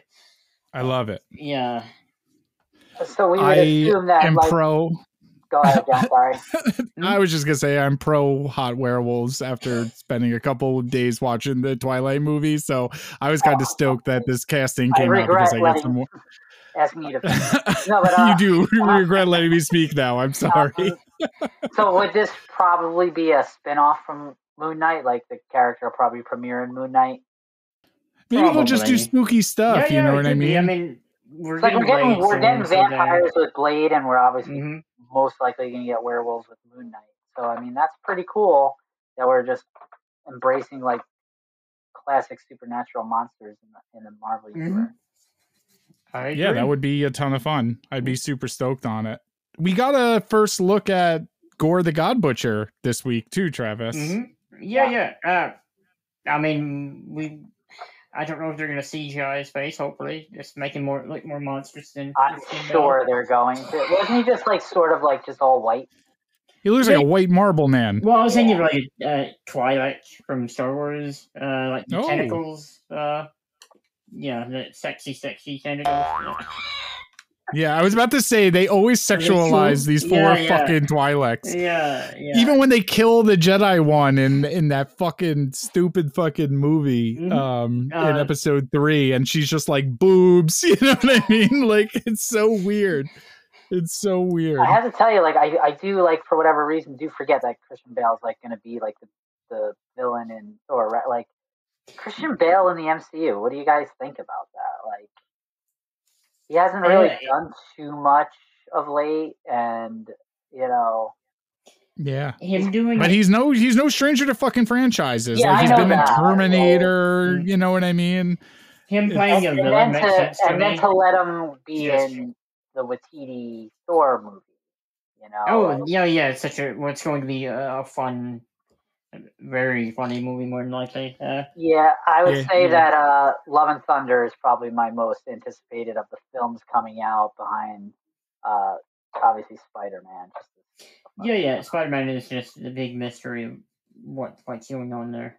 Do you think they that was that was just fan speculation or bullshit that they're not gonna?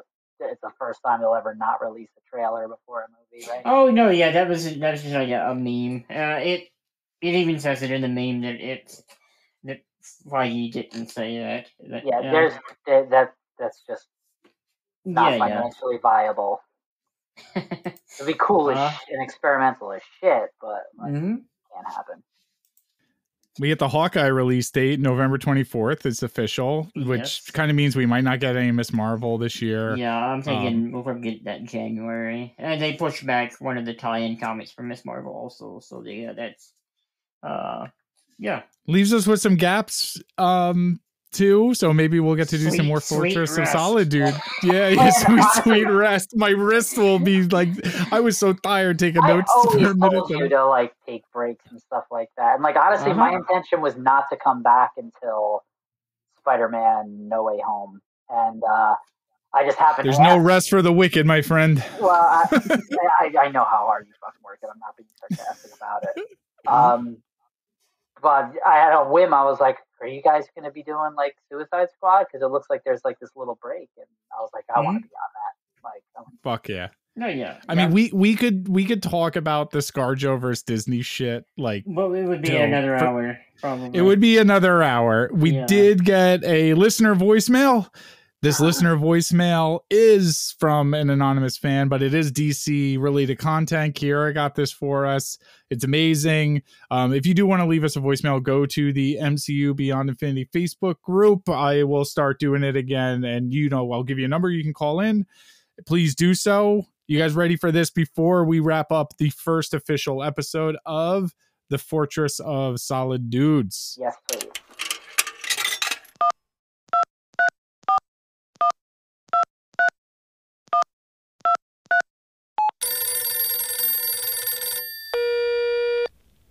Hey, this is Mr. J calling from New York City, and I have a question for you. Now, I have a feeling they're probably going to make another movie or TV show featuring the Joker. Who do you think they should cast as the Joker, and why? Thank you. again, thank you so much for getting that voicemail. Um, it's awesome, especially knowing what it is. Ah.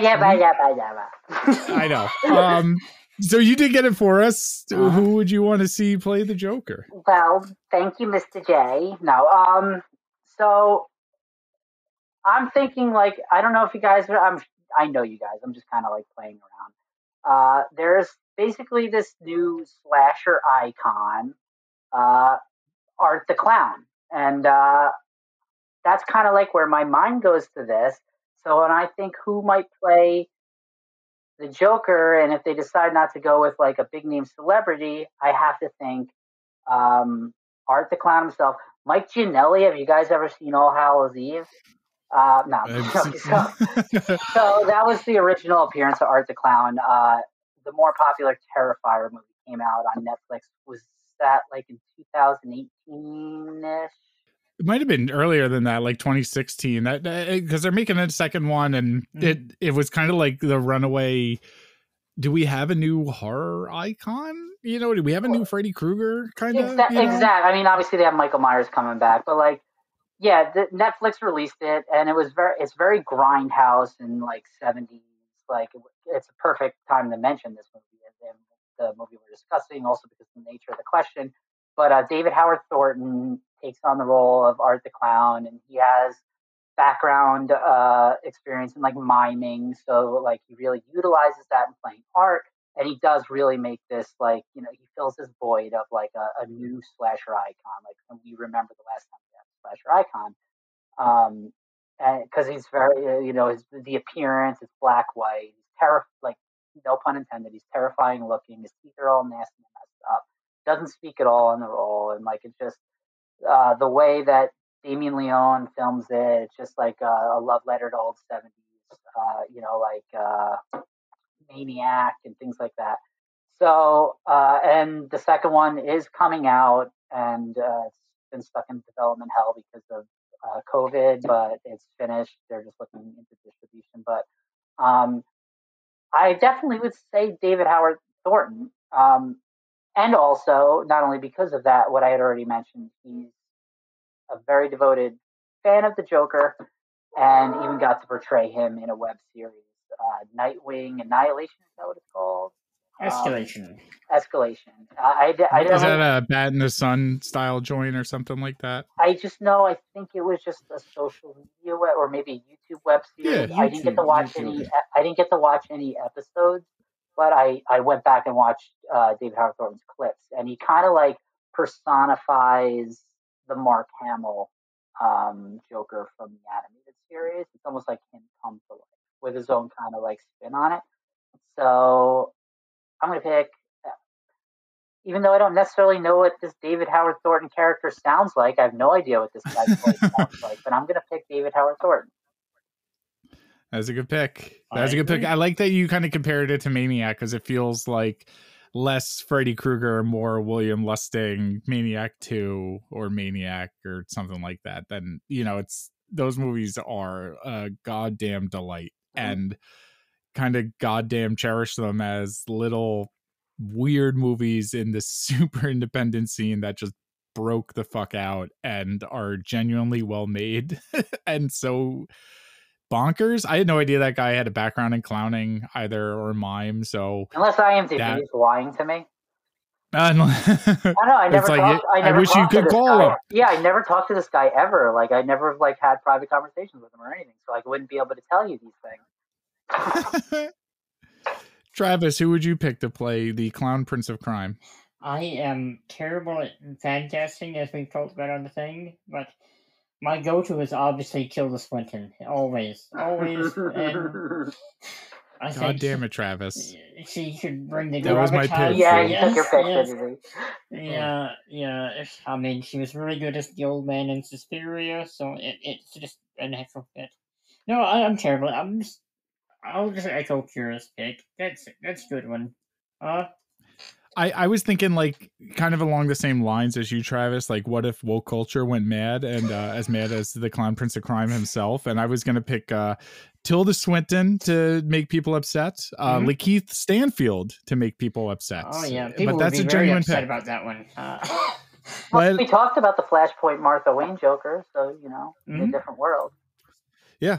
I, mean, we're all sons of Martha here, so um, I, I think Lakeith Stanfield would be a genuinely good pick. I would like to see him kind of just throw himself off the rails and do something really bonkers. And I want to see him flamboyant. He's a very flamboyant character in real life, and uh, his characters are, you know, I would like to see a flashy kind of version of the Joker played by someone like Lakeith Stanfield, even like Jamie Foxx, if or something like that. Um, Walter Goggins is another one who I've always kind of had in my head as doing something kind of more traditional. If Mhm. you're going to hire like a Hollywood guy, Mhm. um, and do something like the animated series, you know, this kind of proper but really clowny one. I think Walter Goggins is kind of like um, John Cena or Bruce Campbell, where they're uh, cartoonishly good looking. They look like they were drawn by a caricature artist in a park. He's got this very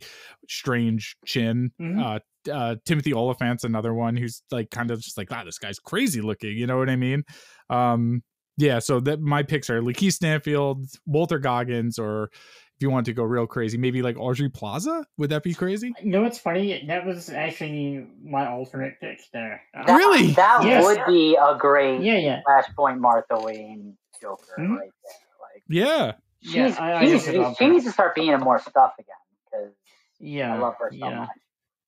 Yeah, that would be a ton of fun. And again, I like her being flashy. I like her being flamboyant, and I like seeing kind of this mad woman or madman in Lakeith Stanfield's place just throw themselves so Mhm. kind of devotedly into a role, kind of, you know. So that would be fun. And she Um, she showed she could play straight too because she was the the mother in the Chucky remake. Child's Play. Child's Yeah. So And and like she can play as straight as it gets because she's the most deadpan person of all time. But it's like Will Ferrell though, where it's almost to a fault. Where like when there are genuinely being serious, you don't know if you're supposed to laugh or not.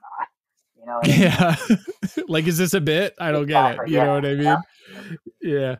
Um, that kind of wraps up the first ever episode of our DC Extended Universe spinoff, The Fortress of Solid Dudes, a name that I've had in the back of my head since I was four years old. I'm so happy we finally got to use it. it is super rad. Um, and again, to to to be able to shoot shit about fucking movies and everything with you, Kira, like a delight Yeah, again, man. A- a- another reason why, I mean, besides not being caught up uh, on the content, uh, uh, why I would sort of put off listening to these shows when I have opportunity on my commute.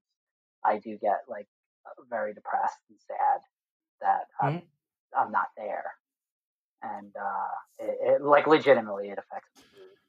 So like, Well, we we keep your spirit alive as much as possible, man. Like I'm we we, keep, we keep all the in jokes and everything as I'm much as we possibly and, I- can. and I spoke to Travis, like just because of like the nature of how hectic like my schedule gets, like I I feel bad that I kind of roped you guys into it and then just kind of pieced out. But like I just feel like it's in better hands which just you guys. Like I feel like you're gonna be able to accomplish a lot more without me kind of like yeah. oh no, and and and you'll always be here as always, like literally always, and we will still be here because what if is coming back next week, so we finally get to tediously talk about Marvel content and become back to the uh, the Disney shills that we are. So we'll start cashing those checks, those sweet sweet checks again. so so very soon. Um, what else am I supposed to say? Like and subscribe to whatever you're listening to this podcast on. Check us out at the MCU Beyond Infinity Facebook page. Email us at the MCU Beyond Infinity podcast at gmail.com. And stay tuned for the next episode, which will be on What If next week. Yep. Until next time, I am John. I'm Travis. Kira. Release the haircut.